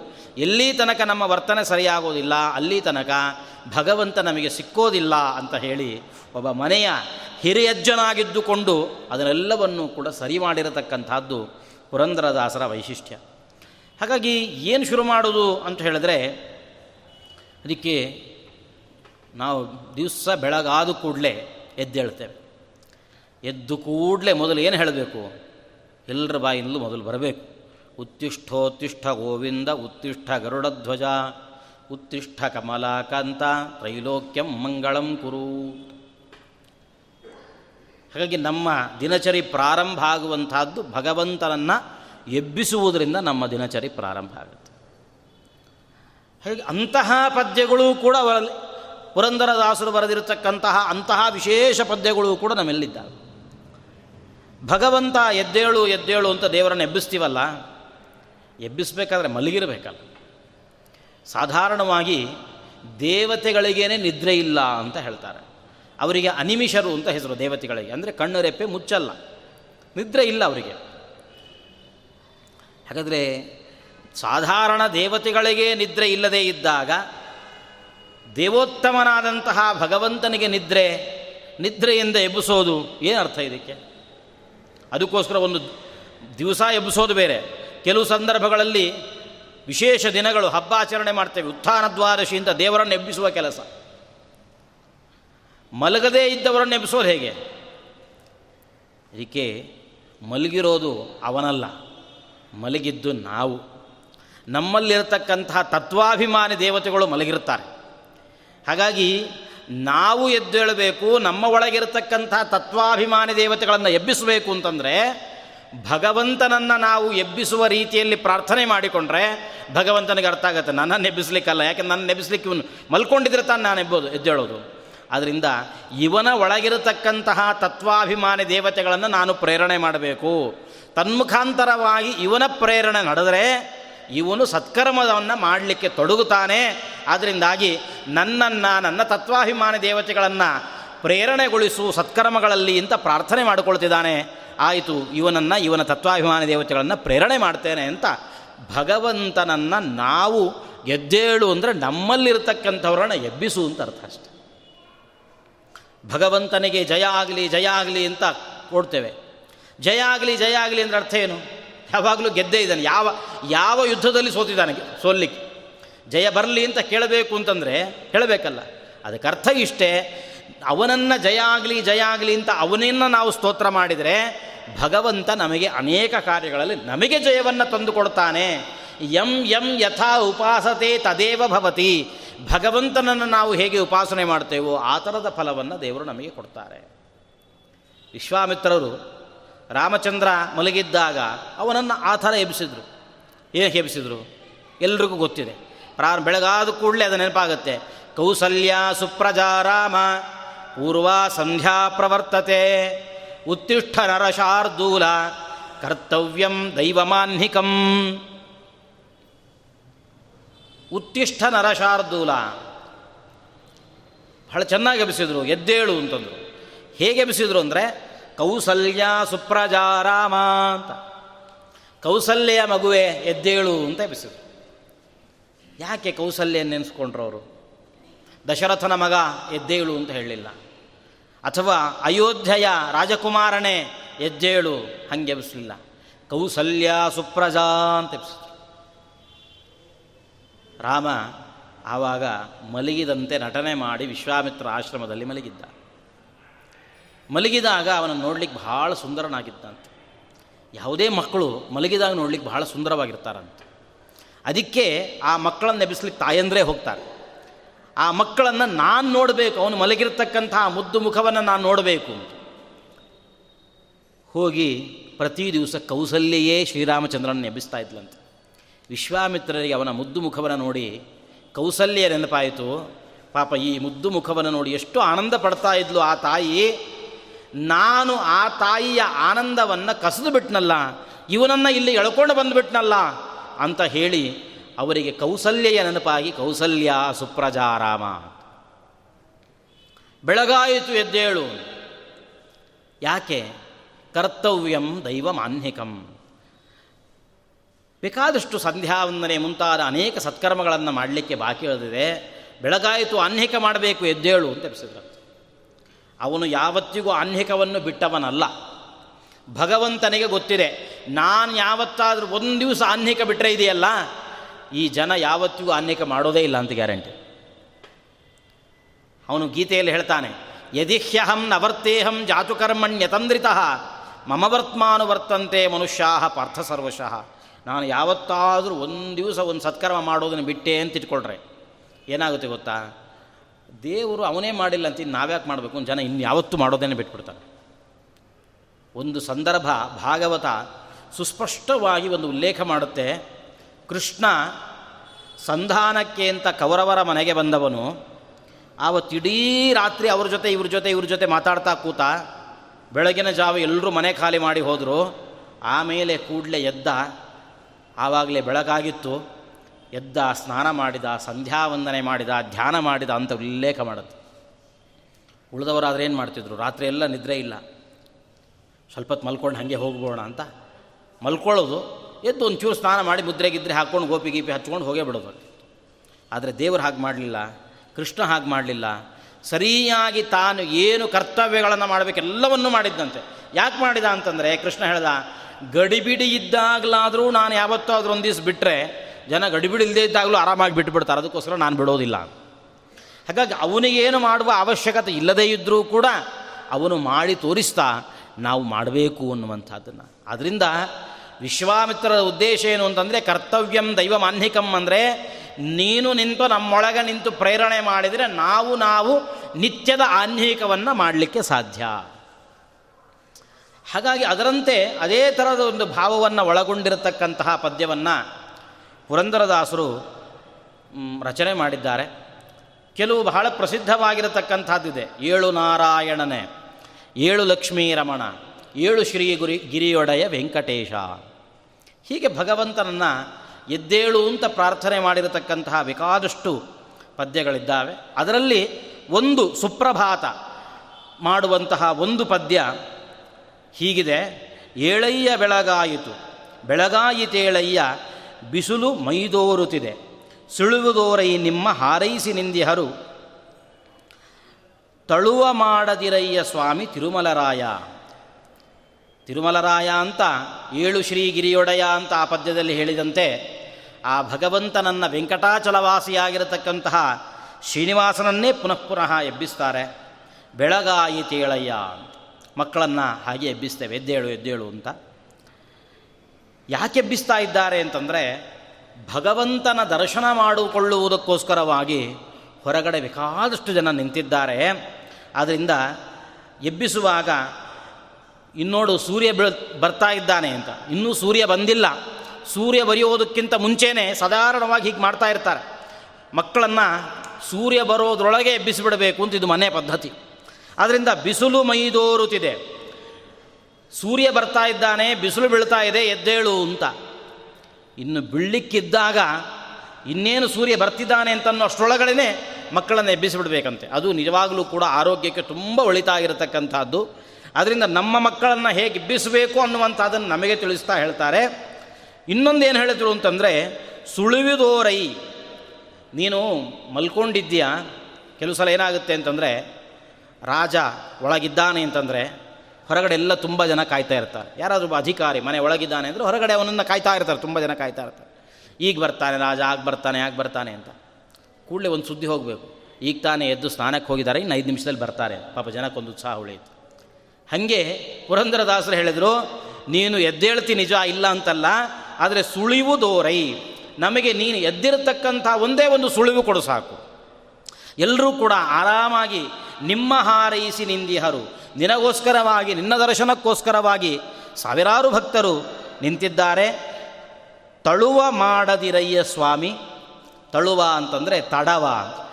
ತಡ ಮಾಡೋದು ಬೇಡ. ಆದಷ್ಟು ಬೇಗ ಬಂದು ಅವರ ಎದುರುಗಡೆ ನಿಂತು ನೀನು ನಿನ್ನ ದರ್ಶನವನ್ನು ಕೊಡಬೇಕು ಅಂತ. ಇನ್ನೊಂದರ್ಥ, ಯಾರು ಜನ ಬೆಳಗಾದ ಕೂಡಲೇ ಎದ್ದು ನಿನ್ನನ್ನು ದರ್ಶನ ಮಾಡಬೇಕು ಅಂತ ನಿಂತಿರ್ತಾರೆ, ಅವರು ಮನಸ್ಸು ಮಾಡಿ ನಾನು ದೇವರನ್ನು ನೋಡಬೇಕು ಅಂತ ಎಷ್ಟೊತ್ತು ಕಣ್ಣು ಮುಚ್ಚಿ ಕೂತರು ದೇವರು ಕಾಣಿಸೋನಲ್ಲ. ದೇವರು ಮನಸ್ಸು ಮಾಡಿ ನಮ್ಮ ಮನಸ್ಸೊಳಗೆ ಬರಬೇಕು. ನಾನು ಇವನಿಗೆ ದರ್ಶನ ಕೊಡಬೇಕು. ಯಮೈ ವೈಶವೃಣತೆ ತೇನ ಲಭ್ಯ. ನಾನು ದೇವರನ್ನು ಕಾಣಬೇಕು ಅಂತಂದರೆ ಹೋಗ್ತಕ್ಕಂಥದ್ದಲ್ಲ. ದೇವರು ನಮಗೆ ದರ್ಶನ ಕೊಟ್ಟರೆ ಮಾತ್ರ ಸಾಧ್ಯ. ಇದು ನಮ್ಮ ಮನಸ್ಸಿಗೆ ಮಾತ್ರ ಸಂಬಂಧಪಟ್ಟಿದ್ದಲ್ಲ ತಿರುಮಲರಾಯನಿಗೆ ಸಂಬಂಧಪಟ್ಟಿರತಕ್ಕಂಥ ಎಷ್ಟೋ ಬಾರಿ ತಿರುಪತಿಗೆ ಹೋಗ್ತೇವೆ. ಹೆಂಗಾಗತ್ತೆ ಅಂತಂದರೆ, ದೇವರ ದರ್ಶನ ಮಾಡಬೇಕು ಅಂತ ಸಕಾಲ ವ್ಯವಸ್ಥೆಗಳನ್ನು ಮಾಡ್ಕೊಂಡು ಹೋಗಿರ್ತೇವೆ. ಅದೇನೋ ಕಾಲ್ನಡಿಗೆಯಲ್ಲೇ ನಡ್ಕೊಂಡು ಹೋದರೆ, ಅಲ್ಲೇನೋ ಟಿಕೆಟ್ ಕೊಡ್ತಾರಂತೆ, ಅದನ್ನು ತೊಗೊಂಡು ಹೋಗಿ ಸೀದಾ ದೇವರನ್ನೇ ನೋಡಿಬಿಡ್ಬೋದು. ಹೋಗಿದ್ದೇವೆ. ಆವತ್ತೇನಾಗುತ್ತೆ ಅಂದರೆ, ನಾವು ಹೋದ ದಿವಸನೇ ಏನಾಗಿರುತ್ತೆ ಯಾರೋ ಏನೋ ವಿ ಐ ಪಿ ಬರ್ತಿದ್ದಾರಂತೆ ಈ ದರ್ಶನವನ್ನೇ ಕ್ಯಾನ್ಸಲ್ ಮಾಡಿದ್ದಾರೆ ಅಂತಂದು ಹಾಗಾಗಿ ಶ್ರೀನಿವಾಸನ ದರ್ಶನ ಆ ಪ್ರತಿಮೆಯನ್ನು ಕಾಣಬೇಕು ಅಂತಾದರೂ ಅವನು ಸಂಕಲ್ಪ ಮಾಡಿದರೆ ಮಾತ್ರ ನಮಗೆ ಸಾಧ್ಯ ಆಗತಕ್ಕಂಥದ್ದೇ ಹೊರತು ಇಲ್ಲ ಅಂದರೆ ಆಗುವಂಥದ್ದಲ್ಲ. ವಿಜಯದಾಸರಂತಹ ದೊಡ್ಡ ದೊಡ್ಡ ಭಕ್ತರೇ ಇದರಲ್ಲಿ ಸೋತು ಹೋಗಿಬಿಟ್ಟಿದ್ದಾರೆ. ಅವರು ಪ್ರತಿ ವರ್ಷ ಬ್ರಹ್ಮೋತ್ಸವಕ್ಕೆ ಹೋಗಬೇಕು, ಶ್ರೀನಿವಾಸನ ದರ್ಶನ ಮಾಡಬೇಕು. ಆದರೆ ಆ ಸಲ ಒಂದು ಸಲ ಹೋಗಿದ್ದಾರೆ. ಆದರೆ ಏನು ಮಾಡಿದರೂ ದರ್ಶನ ಸಿಗ್ತಾ ಇಲ್ಲ. ಪ್ರತಿ ಸಲ ಮಾಮೂಲಾಗಿ ದರ್ಶನ ಆಗ್ತಕ್ಕಂಥದ್ದು ಆ ಸಲ ದರ್ಶನ ಆಗಲೇ ಇಲ್ಲ. ಕೊನೆಗೆ ವಿಜಯದಾಸರಿಗೆ ಸಿಟ್ಟು ಬಂತು. ಒಂದು ಪತ್ರ ಬರೆದು ಇದನ್ನು ರಥದಲ್ಲಿ ಹಾಕಿ ಬಾ ಅಂತ ಕಳಿಸಿದ್ರಂತೆ. ಬ್ರಹ್ಮರಥ ಎಳೀತಾ ಇದ್ದಾರೆ. ಈ ರಥದಲ್ಲಿ ಹಾಕಿ ಬಾ ಅಂತ ಯಾರೋ ಶಿಷ್ಯನಿಗೆ ಕೊಟ್ಟು ಕಳಿಸಿದ್ರು. ಆ ಶಿಷ್ಯ ಹೋಗಿ ಆ ಚೀಟಿಯನ್ನು ರಥದಲ್ಲಿ ಹಾಕಿದ ಅದರಲ್ಲಿ ಬರೆದಿದ್ರಂತೆ, ಐಶ್ವರ್ಯ ಮದ ಮತ್ತೋಸಿ, ನಿನಗೆ ದುಡ್ಡಿನ ಮದ ಜಾಸ್ತಿ ಆಗಿದೆ ನನ್ನಂಥ ಭಕ್ತರು ಹೇಗೆ ಕಾಣಿಸ್ತಾರೆ ನಿನಗೆ? ಆದ್ದರಿಂದ ನಂಗೆ ನೀನು ದರ್ಶನ ಕೊಡ್ತಿಲ್ಲ ಅಂತ. ಒಬ್ಬ ಭಕ್ತ ಈ ಥರದ ಮಾತನ್ನು ಹಾಕಿದ ಕೂಡಲೇ ಎಳೀ, ಎಷ್ಟು ಜನ ಇಳೀತಾ ಇದ್ರು ರಥ ಅಲ್ಲಿಗೆ ನಿಂತೇ ಬಿಡ್ತಂತೆ. ಕೊನೆಗೆ ಅಲ್ಲಿದ್ದವರು ಬಂದು ಹೇಳಿದರು, ಈ ಚೀಟಿ ಯಾರು ಬರೆದಿದ್ದಾರೆ, ಅವರು ಬಂದು ಮೊದಲು ದರ್ಶನ ಮಾಡಿಕೊಳ್ಳಿ ಆಮೇಲೆ ಅವರಿಗೆ ವ್ಯವಸ್ಥೆ, ದರ್ಶನದ ವ್ಯವಸ್ಥೆ ನಡೆಯಿತು ಅಂತ. ಹಾಗಾಗಿ ಅಂತಹ ಭಕ್ತರಿಗೆ ಹಠ ಮಾಡಿ ನಿಂತರೆ ಅವ್ರಿಗೆ ಕೊಡ್ತಾನೆ. ಯಾಕೆಂದರೆ ಅವರಿಗಷ್ಟು ಅವನ ಜೊತೆಗೆ ಗೆಳತನ ಇದೆ. ಅವನ ಜೊತೆಗೆ ಅಷ್ಟು ಸಲೀಸಾಗಿ ಅವರ ಎದುರುಗಡೆ ನಿಂತು ಮಾತಾಡಬಲ್ಲರು. ಹಾಗೆ ಮಾತಾಡಬೇಕು ಅಂದರೆ ಅದಕ್ಕೆ ತನ್ನದ್ದೇ ಆಗಿರತಕ್ಕಂಥ ಒಂದು ತಾಕತ್ತಿರಬೇಕು ನಮಗೆ. ಅದು ಇಲ್ಲ ಅಂತಂದರೆ ಹಾಗಾದರೆ ದೇವರಲ್ಲಿ ಪ್ರಾರ್ಥನೆ ಮಾಡೋದೊಂದು ಬಿಟ್ಟರೆ ಮತ್ತೇನು ನಮ್ಮಿಂದ ಮಾಡಲಿಕ್ಕೆ ಸಾಧ್ಯ ಇಲ್ಲ. ಆದ್ದರಿಂದ ತಳುವ ಮಾಡದಿರಯ್ಯ ಸ್ವಾಮಿ ತಿರುಮಲರಾಯ, ಬೆಳಗೆದ್ದು ಕೂತಿದ್ದೇವೆ. ಬೆಳಗೆದ್ದ ಕೂಡಲೇ ಒಂದು ಸ್ನಾನ ಮಾಡಬೇಕಂತೆ. ಬೆಳಗಾದ ಕೂಡಲೇ ಒಂದು ಸ್ನಾನ ಮಾಡಬೇಕು. ಅದು ನೀರಿನಿಂದ ಮಾಡುವ ಸ್ನಾನ ಅಲ್ಲ. ಮಂಚದಿಂದ ಕೆಳ ಇಳಿದ ಕೂಡಲೇ ಮೊದಲು ಮಾಡಬೇಕಾದ ಸ್ನಾನ ಯಾವುದು ಅಂದರೆ ಧ್ಯಾನ ಸ್ನಾನ ಮನಸ್ಸಿನ ಒಳಗಡೆ ಆ ಭಗವಂತನನ್ನು ಚಿಂತನೆ ಮಾಡಬೇಕು. ಅವನು, ಅವನ ಚಿಂತನೆ ನಾನು ಮಾಡಬೇಕು ಅಂತ ಕೂತ್ರೆ ಆಗುತ್ತೋ? ಮನಸ್ಸಿಗೆ ಏನೇನೋ ಕೆಟ್ಟ ಕೆಟ್ಟ ಯೋಚನೆಗಳು ಬರಲಿಕ್ಕೆ ಶುರುವಾಗುತ್ತೆ. ಆ ಕೆಟ್ಟ ಯೋಚನೆ ದೂರ ಹೋಗಿ ಅಂದುಕೊಂಡ ಹಾಗೆ ಆ ಮನಸ್ಸಿನ ಪರದೆಯ ಮೇಲೆ ಆ ಭಗವಂತ ಬಂದು ನಿಂತು ನಮಗೆ ದರ್ಶನ ಕೊಡಬೇಕು ಅಂದರೆ ಅವನಂದುಕೊಳ್ಬೇಕು, ನಾನು ಈ ಭಕ್ತನಿಗೆ ದರ್ಶನ ಕೊಡಬೇಕು ಅಂತ. ಅದರಿಂದ ತಡ ಮಾಡದೆ ಎನ್ನ ಅಂತರಂಗದಲ್ಲಿ ಬಂದು ನಿಂತು ನನಗೆ ದರ್ಶನವನ್ನು ಕೊಟ್ಟು ನನ್ನನ್ನು ಉದ್ಧಾರ ಮಾಡು. ಬಿಸಿಲಾಗಿದೆ ಅಂತಂದರೆ ಬಿಸಿಲು ಬಂದು ಅವನ ಮೈ ಮೇಲೆ ಬೀಳ್ತಾ ಇದೆ ಅಂತ ಅರ್ಥ ಅಲ್ಲ. ಅವನ ಮೈ ಮೇಲೆ ಬಿಸಿಲು ಬಿದ್ದರೇನಂತೆ ಬೀಳದೇ ಇದ್ರೇನಂತೆ. ಯಾಕೆಂದರೆ ಬಿಸಿಲು ಕೊಡುವ ಸೂರ್ಯನೇ, ಬೆಳಕು ಕೊಡುವ ಚಂದ್ರನೇ, ತಂಪನ್ನರಿಯುವಂತಹ ಚಂದ್ರನೇ, ಅವರೆಲ್ಲರೂ ಕೂಡ ಬರ್ತಾರೆ, ಹೋಗ್ತಾರೆ, ಟಮ್ ಟಮ್ ಟೈಮ್ ಸರಿಯಾಗಿ ಅಂತಂದರೆ ಅದು ಆ ಭಗವಂತನ ಅಪ್ಪಣೆಯಿಂದಲೇ ಭೀಷಾಸ್ಮಾತ್ ದ್ವಾತಪ್ಪವತೆ, ಭೀಷೋದೇತಿ ಸೂರ್ಯ. ಯಾವತ್ತೊಂದು ದಿವಸವೂ ಒಂದೇ ಒಂದು ರಜೆ ಹಾಕದೆ ಕೆಲಸ ಮಾಡುವಂಥವ್ರು ಅವರೆಲ್ಲರೂ. ಅದು ದೇವರಿಗೆ ಹೆದರಿ ಮಾಡ್ತಾರೆ. ಹಾಗಾಗಿ ನಾವು ನಮಗೆ ಬಿಸಿಲು ಬರುತ್ತೆ, ಬೇರೆ ಬೇರೆ ಚಟುವಟಿಕೆಗಳಲ್ಲಿ ನಾವು ನಮ್ಮನ್ನು ತೊಡಗಿಸಿಕೊಳ್ಳಬೇಕಾಗಿದೆ. ಅದರಿಂದಾಗಿ ನಾನು ಧ್ಯಾನಕ್ಕೆ ಕುಳಿತಿದ್ದೇನೆ, ನನ್ನ ಮನಸ್ಸಲ್ಲಿ, ನನ್ನ ಮನಃಪರ ಪಟಲದಲ್ಲಿ ಬಂದು ನೀನು ದರ್ಶನವನ್ನು ಕೊಡು ಅನ್ನುವಂತಹ ಅಂತರ್ಯ ಅದರಲ್ಲಿ. ದೇವರನ್ನು ಎಬ್ಬಿಸ್ತಾ ಅವರು ಹೇಳಿದರು, ವೇದವನು ತರಲೇಳು, ಮಂದರವ ಹೊರಲೇಳು, ಛೇದಿಸುತ್ತ ಅಸುರರನ್ನು ದಾಡಗಿಂ ತರಲೇಳು. ಕಾದಿ ಹಿರಣ್ಯಕನ. ಕರುಳ ಕೊರಳೊಳಗೆ ಧರಿಸಲೇಳು ಕಾಯ್ದ, ಬಲಿ ಬಾಗಿಲದೇಳು ಭಗವಂತನ ಅನೇಕ ಅವತಾರಗಳನ್ನು ಬೆಳಗೆದ್ದ ಕೂಡಲೇ ಹೇಗೆ ಚಿಂತಿಸಬೇಕು ಅನ್ನುವಂಥದ್ದನ್ನು ತಿಳಿಸಿಕೊಟ್ಟರು ಮಾಡಬೇಕಾಗಿರತಕ್ಕಂಥ ಕೆಲಸ ತುಂಬ ಇದೆ, ಎದ್ದೇಳು. ಏನು? ವೇದವನ್ನು ತರಲೇಳು. ಭಗವಂತ ವೇದವನ್ನು ನಮಗಾಗಿ ತರುವುದಕ್ಕೋಸ್ಕರವಾಗಿ ಅನೇಕ ಅವತಾರಗಳನ್ನು ತಾಳಿದ್ದಾನೆ. ಹಾಗಾಗಿ ವೇದವನ್ನು ತರಲೇಳು ಅನ್ನುವ ಈ ಮಾತಿನಿಂದ ಭಗವಂತನ ಅನೇಕ ಅವತಾರದ ಕಥೆಗಳನ್ನು ನಮ್ಮ ಮನಸ್ಸಿಗೆ ತಂದು ನಿಲ್ಲಿಸ್ತಾರೆ. ಭಗವಂತ ಪ್ರಾರಂಭದಲ್ಲಿ ಹಯಗ್ರೀವನಾಗಿ ಆ ಮಧುಕೈಟಭ ಅನ್ನುವಂತಹ ದೈತ್ಯರನ್ನು ಕೊಂದು ನಮಗಾಗಿ ವೇದವನ್ನು ತಂದುಕೊಟ್ಟ. ಅಥವಾ ಹಯಗ್ರೀವ ಅನ್ನುವ ಒಬ್ಬ ರಾಕ್ಷಸನೇ ವೇದವನ್ನು ಕದ್ದು ಮುಚ್ಚಿಡುವಂತಹ ಸಂದರ್ಭದಲ್ಲಿ ಮೀನಾಗಿ ಬಂದು ಭಗವಂತ ವೇದವನ್ನು ತಂದುಕೊಟ್ಟಿದ್ದಾನೆ. ಹೀಗಾಗಿ ವೇದವನ್ನು ತರಲೇಳು ಅಂತಂದರೆ ವೇದ ರಕ್ಷಕನಾಗಿ ಭಗವಂತ ಬರಬೇಕು. ಆ ವೇದ, ಅದೂ ಕೂಡ ವೇದದ ಅರ್ಥ ಚಿಂತನೆ ನಮಗೆ ಬರಬೇಕು ಅಂತಂದರೆ ಆ ಭಗವಂತ ಬಂದು ನಿಂತುಕೊಳ್ಳಬೇಕು ಅದರಿಂದಾಗಿ ವೇದವನ್ನು ತರಲೇಳು ಮಂದರವ ಹೊರಲೇಳು. ಮಂದರ ಪರ್ವತವನ್ನು ಭಗವಂತ ಹೊತ್ತ. ಯಾಕೆ? ದೇವತೆಗಳು, ದೈತ್ಯರು ಇಬ್ಬರೂ ಸೇರಿ ಸಮುದ್ರ ಮಥನ ಮಾಡ್ತಾ ಇದ್ದಾರೆ. ಮಥನ ಮಾಡುವಾಗ ಆ ಮಂದರ ಪರ್ವತ ಭಾರಕ್ಕೆ ಘನೋ ಆ ಸಮುದ್ರದ ಒಳಗಡೆ ಮುಳುಗಿ ಹೋಗ್ತಾ ಇದೆ. ಆ ಸಂದರ್ಭದಲ್ಲಿ ಭಗವಂತ ತಾನು ಕೂರ್ಮನಾಗಿ ಬಂದು ಆ ದೊಡ್ಡ ಬೆಟ್ಟವನ್ನು ತನ್ನ ಬೆನ್ನಿನ ಮೇಲೆ ಹೊತ್ತುಕೊಂಡಂತೆ. ಭಗವಂತ ಬೆನ್ನಿನ ಮೇಲೆ ತನ್ನ ಬೆಟ್ಟವನ್ನು ಹೊತ್ತಿಕೊಂಡ ಆಮೇಲೆ ಇವರಿಬ್ಬರು ನಿಂತು ಮಥನ ಮಾಡಲಿಕ್ಕೆ ಪ್ರಾರಂಭ ಮಾಡಿದರು, ಮಥನ ಆಯಿತು. ಅಷ್ಟು ದೊಡ್ಡ ಬೆಟ್ಟ, ಭಗವಂತನ ಬೆನ್ನಿನ ಮೇಲೆ ಹೊತ್ತುಕೊಂಡು ಮಥನ ಮಾಡಿದರೆ ಪಾಪ ಬೆನ್ನಿಗೆ ಏನಾಗಬೇಕು? ಎಷ್ಟು ನೋವಾಗಲಿಕ್ಕಿಲ್ಲ ಬೆನ್ನಿನ ಮೇಲೆ. ಭಗವಂತನಿಗೆ ನಿಜವಾಗ್ಲೂ ಅದು ನೋವೇ ಅನಿಸಲಿಲ್ಲ. ಅನಾಯಾಸವಾಗಿ ಅದನ್ನು ಹೊತ್ತುಕೊಂಡು ಮಥನ ಮಾಡಿದ. ಎಷ್ಟು ಅನಾಯಾಸವಾಗಿ ಭಗವಂತ ಏನು ಕಾರ್ಯಗಳನ್ನು ಮಾಡಿದರೂ ಲೀಲಯ ಅಂತಾರೆ. ಅದೊಂದು ಸುಖದಿಂದ ಮಾಡ್ತಾನೆ, ಸಂತೋಷದಿಂದ ಆ ಕೆಲಸಗಳನ್ನು ಮಾಡ್ತಾನೆ. ಎಷ್ಟು ಖುಷಿ ಖುಷಿಯಲ್ಲಿ ಆ ಕೆಲಸ ಮಾಡಿದ ಅಂತಂದರೆ, ನಮಗೆ ಈ ಬೇಸಿಗೆ ಕಾಲದಲ್ಲಿ ಬೆನ್ನು ತುರಿಸೋದು ಜಾಸ್ತಿ ಇರುತ್ತೆ. ಸಾಧಾರಣವಾಗಿ ಒಂಚೂರು ವಯಸ್ಸಾದ ಮೇಲೆ ಬೆನ್ನು ತುರಿಸೋದು ಜಾಸ್ತಿಯೂ ಆಗುತ್ತೆ. ಅದಕ್ಕೇನು ಮಾಡಬೇಕು? ಕೆಲವರೆಲ್ಲ ತುಂಬ ಉಪಾಯಗಳನ್ನು ಮಾಡಿಟ್ಕೊಂಡಿರ್ತಾರೆ. ಈ ವೈಶಾಖ ಮಾಸದ ಬೆನ್ನು ತುರಿಸ್ತದೆ ಅಂತ ಗೊತ್ತಿದ್ದು, ಏನು ಮಾಡ್ತಾರೆ ಅಂದರೆ ಶ್ರಾವಣ ಮಾಸಕ್ಕೆ ಎಚ್ಚೆತ್ತು ಕೊಟ್ಬಿಟ್ಟಿರ್ತಾರೆ. ಶ್ರಾವಣ ಮಾಸದಲ್ಲಿ ಯಜ್ಞೋಪಯುತ ಹಾಕ್ಕೊಳ್ಳುವಾಗ ಸ್ವಲ್ಪ ಜಾಸ್ತಿನೇ ಹಾಕ್ಕೊಂಡ್ಬಿಟ್ಟಿರ್ತಾರೆ. ಯಾಕೆಂದರೆ ಇರಲಿ ಮುಂದೆ ವೈಶಾಖಕ್ಕೆ ಬೇಕಾಗುತ್ತೆ. ಹೀಗೆ ಏನೇನೋ ಉಪಾಯಗಳನ್ನು ಮಾಡ್ತಕ್ಕಂಥದ್ದಿರುತ್ತೆ ನೋಡಿರ್ತೀವಿ ನಾವು, ಜನಿವಾರ ಅದಕ್ಕೆ ಬಳಸ್ತಾ ಇರ್ತಾರೆ. ಆದರೂ, ಅಥವಾ ಇನ್ನೂ ಕೆಲವರು ಹಾಗೆ ಬಳಸೋದಿದೆ ಅಂತ, ಏನು ಮಾಡ್ತಾರೆ ಅಂತಂದರೆ, ಈ ವೈಶಾಖ ಮಾಸದಲ್ಲಿ ಬಿಸಿಲು ಜಾಸ್ತಿ ಅಲ್ಲ, ಅದಕ್ಕೆ ಬೀಸಣಿಕೆ ದಾನ ಅಂತ ಕೊಡ್ತಾರೆ. ಇವತ್ತಿನ ಕಾಲಕ್ಕೆ ಫ್ಯಾನು, ಎ ಸಿ, ಕೂಲರು ಎಲ್ಲ ಇರುವಾಗ ಬೀಸಣಿಕೆ ಯಾರು ಬಳಸ್ತಾರೆ? ಆ ಬೀಸಣಿಕೆಗಳನ್ನು ಅದಕ್ಕೆ ಬಳಸ್ತಾ ಇರ್ತಾರೆ ಕೆಲವರು. ಆದರೆ ಏನು ಮಾಡಿದರೂ ಕೂಡ ಆ ಬೆನ್ನು ತುರಿಕೆ ಕಡಿಮೆ ಆಗಲ್ಲಂತೆ. ಯಾವಾಗ ಕಡಿಮೆ ಆಗುತ್ತೆ ಅಂತಂದರೆ ಈ ಬೇಸಿಗೆ ರಜೆಗೆ ಮೊಮ್ಮಕ್ಕಳು ಮನೆಗೆ ಬಂದಿರ್ತಾರಲ್ಲ, ಆ ಮೊಮ್ಮಕ್ಕಳು ತಮ್ಮ ಪುಟ್ಟ ಪುಟ್ಟ ಕೈಗಳಿಂದ ಅಜ್ಜನ ಬೆನ್ನು ತುರಿಸಿದರೆ ಅಜ್ಜನಿಗೆ ಬಹಳ ಖುಷಿಯಾಗುತ್ತಂತ. ಹಾಗೆ ಭಗವಂತ ಬಹಳ ಆನಂದದಿಂದ, ಸಂತೋಷದಿಂದ ಆ ಮಂದರ ಪರ್ವತವನ್ನು ಹೊತ್ತ ಅಂತ. ಹಾಗೆ ಮಂದರವ ಹೊರಲೇಡು. ನಮಗೆ ಭಗವಂತ ವೇದವನ್ನು ರಕ್ಷಣೆ ಮಾಡಿಕೊಟ್ಟ. ವೇದವನ್ನು ರಕ್ಷಣೆ ಮಾಡಿಕೊಟ್ಟ ವೇದವನ್ನು ಎದುರುಗಡೆ ಇಟ್ಕೊಂಡಿದ್ದೀವಿ ಸುಮ್ಮನೆ ಓದ್ತಾ ಕೂತ್ಕೊಂಡ್ರೆ ಆಗಲ್ಲ. ಸುಮ್ಮನೆ ಓದ್ತಾ ಕೂತ್ರೆ ವೇದ ಬರೀ ಬಾಯ್ಪಾಠ ಮಾಡ್ತಾನೆ ಕೂತ್ವಿ, ಬಾಯ್ಪಾಠ ಮಾಡ್ತಾನೆ ಕೂತ್ವಿ. ಮೊದಲು ಅದನ್ನು ಬಾಯ್ಪಾಠ ಮಾಡಬೇಕು ನಿಜ. ಆದರೆ ಬಾಯ್ಪಾಠದಲ್ಲಿಯೇ ಜೀವನ ಕಳೀಬಾರದಂತೆ. ವೇದವೇ ಹೇಳುತ್ತೆ ಎಸ್ತನ್ನ ವೇದಕ್ಕೆ ಮೃಚಾಕರಿಷ್ಯತಿ ಅಂತ.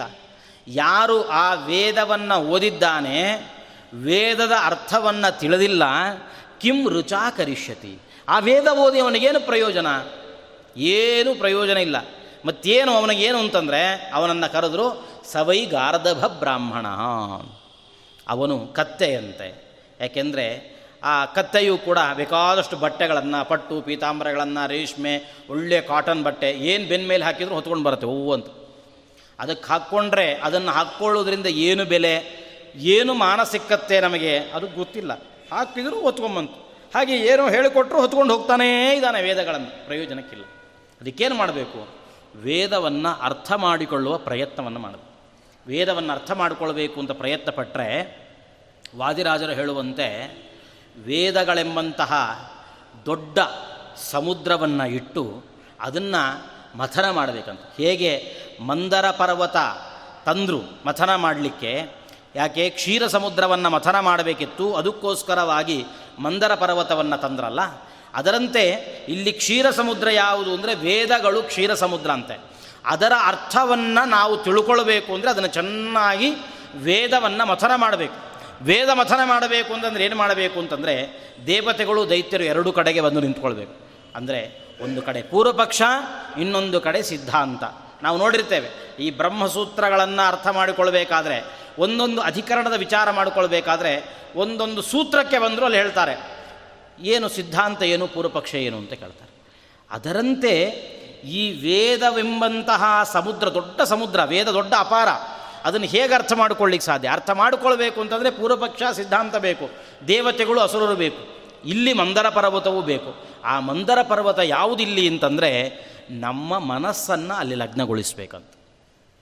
ಮಂದರ ಪರ್ವತ ಹೇಗೆ ಆಳವಾಗಿ ಇಳಿದು ಕೆಳಗಿನ ತನಕ ಹೋಗಿ ಮಥನ ಮಾಡಿತೋ ಹಾಗೆ ನಮ್ಮ ಮನಸ್ಸೆಂಬಂತಹ ಮಂದರ ಪರ್ವತವನ್ನು ಆ ವೇದಗಳ ರಾಶಿಯಲ್ಲಿ ಆಳಕ್ಕೆ ಇಳಿದು ಅದನ್ನು ಸರಿಯಾಗಿ ಮಥನ ಮಾಡಬೇಕು. ಹಾಗೆ ಮಥನ ಮಾಡಿದರೆ ನಿಜವಾಗಲೂ ಕೂಡ ವೇದದ ಸಾರ ಏನು ಅಂತ ನಾವು ಅರ್ಥ ಮಾಡಿಕೊಳ್ಳಿಕ್ಕೆ ಸಾಧ್ಯ. ಸುಮ್ಮನೆ ಮೇಲ್ಮೇಲಕ್ಕೇನೋ ನೋಡ್ತೀವಿ ಅಂತಂದರೆ ಏನೂ ಅರ್ಥ ಆಗ್ಲಿಕ್ಕೆ ಸಾಧ್ಯ ಇಲ್ಲ. ಅದಕ್ಕೊಂದು ಸಣ್ಣ ಕಥೆಯೂ ಕೂಡ ಇದೆ. ಕೇಳಿರ್ಬೋದು. ಒಂದು ಕಥೆ ಇದೆ. ಏನು ಅಂತಂದರೆ, ಒಂದು ಗುರುಕುಲದಲ್ಲಿ ಒಬ್ಬ ಗುರುಗಳು ಪಾಠ ಮಾಡ್ತಾಯಿದ್ರಂತೆ ವೇದ ಪಾಠ ಮಾಡ್ತಾಯಿದ್ರು ಅದರ ಜೊತೆಯಲ್ಲಿ ಅವ್ರು ಏನು ಮಾಡಿದ್ರು ಅಂದರೆ, ಯಾರಾದರೂ ಏನಾದರೂ ರೋಗ, ರುಜಿನ ಅಂತ ಹೇಳ್ಕೊಂಡು ಬಂದರೆ, ಅವ್ರಿಗೊಂದಿಷ್ಟು ಔಷಧನೂ ಕೊಡ್ತಾಯಿದ್ರಂತೆ ಒಂದು ದಿವಸ ರಾಜಕುಮಾರಿಗೆ ಜ್ವರ ಬಂದಿದೆ. ಅದಕ್ಕೇನು ಮಾಡಿದ್ರು? ಇಬ್ಬರು ಭಟರು ಈ ಗುರುಗಳ ಮನೆಗೆ ಓಡಿ ಬಂದರು. ಗುರುಗಳ ಮನೆಯಲ್ಲಿರಲಿಲ್ಲ ಕೊನೆಗೆ ಏನಾಗಬೇಕು ಅಂತ ಕೇಳಿದ. ಒಬ್ಬ ಶಿಷ್ಯ ಇದು ತುಂಬ ಹಳೆಯ ಶಿಷ್ಯ. ಅಲ್ಲೇ ಫೇಲಾಗಿ ಫೇಲಾಗಿ ಫೇಲಾಗಿ ಪಾಪ ಅಲ್ಲೇ ಉಳಿದು ಬಿಟ್ಟಿದ್ದ. ಏನಾಗಬೇಕಿತ್ತು ಅಂತ ಕೇಳಿದ. ಅವರು ಹೇಳಿದ್ರು, ಇಲ್ಲ, ರಾಜಕುಮಾರಿಗೆ ಜ್ವರ ಬಂದಿದೆ. ನಮ್ಮ ಗುರುಗಳಿದ್ದರೆ ಬೇಕಿತ್ತು. ಅಂತ ಇವನು ಯೋಚನೆ ಮಾಡಿದ. ನಮ್ಮ ಗುರುಗಳು ಏನು ಮಹಾ ಮಾಡ್ತಾರೆ? ಅವ್ರ ಹಣೆ ಬರ ನನಗೆ ಗೊತ್ತಿದೆ ಅಂತ ಅವನಿಗೆ ಗೊತ್ತಿತ್ತು. ಏನು? ಒಂದು ಪುಸ್ತಕ ಇತ್ತು ಹಳೆಯದೊಂದು ಅವ್ರ ಅವ್ರ ಗುರುಗಳು ಒಂದು ಕೊಟ್ಟಿದ್ದ ಪುಸ್ತಕ ಇತ್ತು. ಆ ಪುಸ್ತಕ ತೆಗಿತಾರೆ, ನೋಡ್ತಾರೆ. ಏನು ರೋಗ ಅಂತ ಅಲ್ಲಿ ಔಷಧ ಇರುತ್ತೆ, ಆ ಮದ್ದು ಮಾಡಿ ಕಳಿಸ್ತಾರೆ. ನಾನೇ ಅದನ್ನು ಓದಿದರೆ ನನಗೆ ಅರ್ಥ ಆಗಲ್ವೇ? ನಾನೇ ಮಾಡ್ತೀನಿ ಅಂತಂದು. ಏನು ನಿಮ್ಗೆ ರಾಜಕುಮಾರಿಗೆ ಜ್ವರ ಕಡಿಮೆ ಆಗಬೇಕಲ್ವ ನಾನೇ ಬರ್ತೀನಿ ತಡ್ರಿ. ಆಯ್ತಪ್ಪ, ಬಾ ಅಂತಂದು. ಕೆಲವು ಸಲ ನಾವು ಹಾಗೆ ಡಾಕ್ಟರ್ ಹತ್ರ ಹೋಗಿರ್ತೀವಿ. ಡಾಕ್ಟ್ರ್ ಇಲ್ಲದ್ರೆ ಕಾಂಪೌಂಡರ್ ಹತ್ರನೇ ಚುಚ್ಚಿಸ್ಕೊಂಬಂದಿರ್ತೀವಿ ಅದರಂತೆ ಆಯ್ತು ನಡಿ, ಹೋಗೋಣ. ಈಗ ಇಲ್ಲದೇ ಇದ್ರೆ ಅರ್ಜೆಂಟಿಗೆ ಏನು ಮಾಡೋದು? ಬರಲಿ ಅಂತ ಕರ್ಕೊಂಡು ಅವನು ಪುಸ್ತಕ ನೋಡಿದ, ಓದಿದ, ವಿಷಯ ಎಲ್ಲ ಅರ್ಥ ಆಯಿತು. ಹೀಗೇನೇ ಮದ್ದು ಮಾಡಬೇಕು ಅಂತ ತೀರ್ಮಾನ ಆಯಿತು. ಏನು ಮಾಡಬೇಕು? ಹೊರಟು. ಒಂದು ಕೈಯಲ್ಲಿ ಅಗ್ಗಿಷ್ಟಿಗೆ ಇನ್ನೊಂದು ಕೈಯಲ್ಲಿ ಕಬ್ಬಿಣ ಹಿಡ್ಕೊಂಡು ಹೊರಟಿದ. ಅವನು ಪುಣ್ಯಕ್ಕೆ ಸರಿಯಾಗಿ ಅವರು ಗುರುಗಳು ಆವತ್ತು ಎದುರುಗಡೆ ಬಂದ್ರಂತ. ಎದುರುಗಡೆ ಬಂದರು, ಏನೋ, ಎಲ್ಲಿಗೆ ಹೊರಟಿದ್ದೀ ಏನು ಕಥೆ ಇದು? ಒಂದು ಕೈಯಲ್ಲಿ ಕಬ್ಬಿಣ, ಒಂದು ಕೈಯಲ್ಲಿ ಅಗ್ಗಿಷ್ಟಿಗೆ ಹಿಡ್ಕೊಂಡು ಹೊರಟಿದ್ದಿ. ಒಳ್ಳೆ ಮುದ್ರಾಧಾರಣೆ ಮಾಡಲಿಕ್ಕೆ ಹೊರಟಂಗೆ ಹೊರಟಿದ್ದಿಲ್ಲ ಎಲ್ಲಿಗೆ ಹೊರಟಿದ್ದಿ? ಅಂತ ಕೇಳಿ ಅದಕ್ಕೆ ಅವನಿಂದ, ಇಲ್ಲ ಗುರುಗಳೇ, ರಾಜಕುಮಾರಿಗೆ ಜ್ವರ ಬಂದಿದೆ ಅಂತ ಅದಕ್ಕೆ ಮದ್ದು ಮಾಡಲಿಕ್ಕೆ ಹೊರಟಿದ್ದೀನಿ. ಹಾಂ? ರಾಜಕುಮಾರಿಗೆ ಜ್ವರ ಬಂದರೆ ಇದೇನು ಮಾಡ್ತೀಯ? ಈಗ ಅಗ್ಗಿಷ್ಟಿಗೆ ಹಾಕಬೇಕು, ಕಬ್ಬಿಣ ಹಾಕಬೇಕು. ಇಲ್ಲ, ನಿಮ್ದು ಹಳೆಯ ಒಂದು ಪುಸ್ತಕ ಇತ್ತಲ್ಲ, ಅದನ್ನು ತೆಗೆದು ನೋಡಿದೆ. ಯಾರಿಗೆ ಜ್ವರ ಬಂದಿದೆಯೋ, ಅವರಿಗೆ ಈ ಕಬ್ಬಿಣವನ್ನು ಕೆಂಡದಲ್ಲಿ ಚೆನ್ನಾಗಿ ಕಾಯಿಸಿ ಬರೆ ಕೊಟ್ಟರೆ ಆ ರೋಗ ಎಲ್ಲ ವಾಸಿ ಆಗುತ್ತೆ ಅಂತಿತ್ತು, ಅದಕ್ಕೆ ಹೊರಟಿದ್ದೀನಿ. ಗುರುಗಳಿಗೆ ಗಾಬರಿ ಆಯಿತು ಮರಾಯ. ನಾನು ಇದುವರೆಗೂ ಇಂಥ ಔಷಧನೇ ನೋಡಲಿಲ್ವಲ್ಲ ಎಲ್ಲಿ ಕತೆ? ಎಲ್ಲಿ ನೋಡಿದ್ದು ಬಾ, ತೋರ್ ತೋರಿಸ್ಬಾ ಬಂದು ತೋರಿಸಿದ್ರೆ ಅಲ್ಲಿದೆ. ಎದುರುಗಡೆ ಹೆಡ್ಡಿಂಗ್ ಇದೆ, ಜ್ವರ ಪ್ರಕರಣ ಅಂತಿದೆ. ಜ್ವರ ಪ್ರಕರಣದಲ್ಲಿ ಇದೆಲ್ಲ ಬರೆದಿದ್ದಾರೆ. ಇವ್ರಿಗೆ ಯಾವತ್ತೂ ಇದು ಕಂಡೇ ಇಲ್ವಲ್ಲ, ಏನು ಕತೆ ಅಂತ ಯಾಕೋ ಒಂದು ಸುಮ್ಮನೆ ಹಿಂಗೆ ಪುಸ್ತಕ ತೆಗೆದು ಒಂದು ಪೇಜ್ ಈ ಕಡೆ ತೆಗೆದು ನೋಡ್ತಾರೆ. ಅದು ಶುರುವಾದಲ್ಲಿ ಗೊತ್ತಾ? ಪಶು ಚಿಕಿತ್ಸಾ ಪ್ರಕರಣ, ಒಳಗಡೆ ಜ್ವರ ಪ್ರಕರಣ. ಅದರಿಂದ ವೇದವನ್ನು ನಾವು ಅರ್ಥ ಮಾಡ್ಕೋಬೇಕು ಅಂತಂದರೆ ಹಿಂದೆ, ಮುಂದೆ ಎಲ್ಲ ಹೋಗಬೇಕು. ವೇದದ ಆಳಕ್ಕೆ ಇಳಿಬೇಕು. ಸುಮ್ಮನೆ ಏನು ಅರ್ಥ ಮಾಡ್ಕೋತೀವಿ, ನೋಡ್ತೀವಿ ಅಂತಂದರೆ ಆಗ್ತಕ್ಕಂಥದ್ದಲ್ಲ. ಹಾಗಾಗಿ ನಮ್ಮ ಹೇಗೆ ಮಂದರ ಪರ್ವತ ಆ ಸಮುದ್ರದ ಆಳಕ್ಕೆ ಇಳಿದು ಮಥನ ಮಾಡಿತೋ, ಅದರಂತೆ ನಮ್ಮ ಮನಸ್ಸೆಂಬಂತಹ ಮಂದರ ಪರ್ವತವನ್ನು ವೇದವೆಂಬಂತಹ ರಾಶಿಯಲ್ಲಿ ಹಾಕಿ ಚೆನ್ನಾಗಿ ಅದನ್ನು ಮಥನ ಮಾಡಬೇಕು. ಮಥನ ಮಾಡುವಾಗ ಏನಾಗುತ್ತೆ ಅಂತಂದರೆ ಮಾಡ್ತಾ ಮಾಡ್ತಾ ಮಾಡ್ತಾ ಆ ಮನಸ್ಸು ಎಲ್ಲೋ ಕಳೆದು ಹೋಗಿಬಿಡುತ್ತೆ. ಏನೋ ಯೋಚನೆ ಹೋಗಿಬಿಡುತ್ತೆ. ಮನಸ್ಸು ಎಲ್ಲೆಲ್ಲೋ ವ್ಯಗ್ರ ಆಗಿಬಿಡುತ್ತೆ ಯಾವುದ್ಯಾವುದೋ ಕಡೆಗೆ ಹೋಗುತ್ತೆ.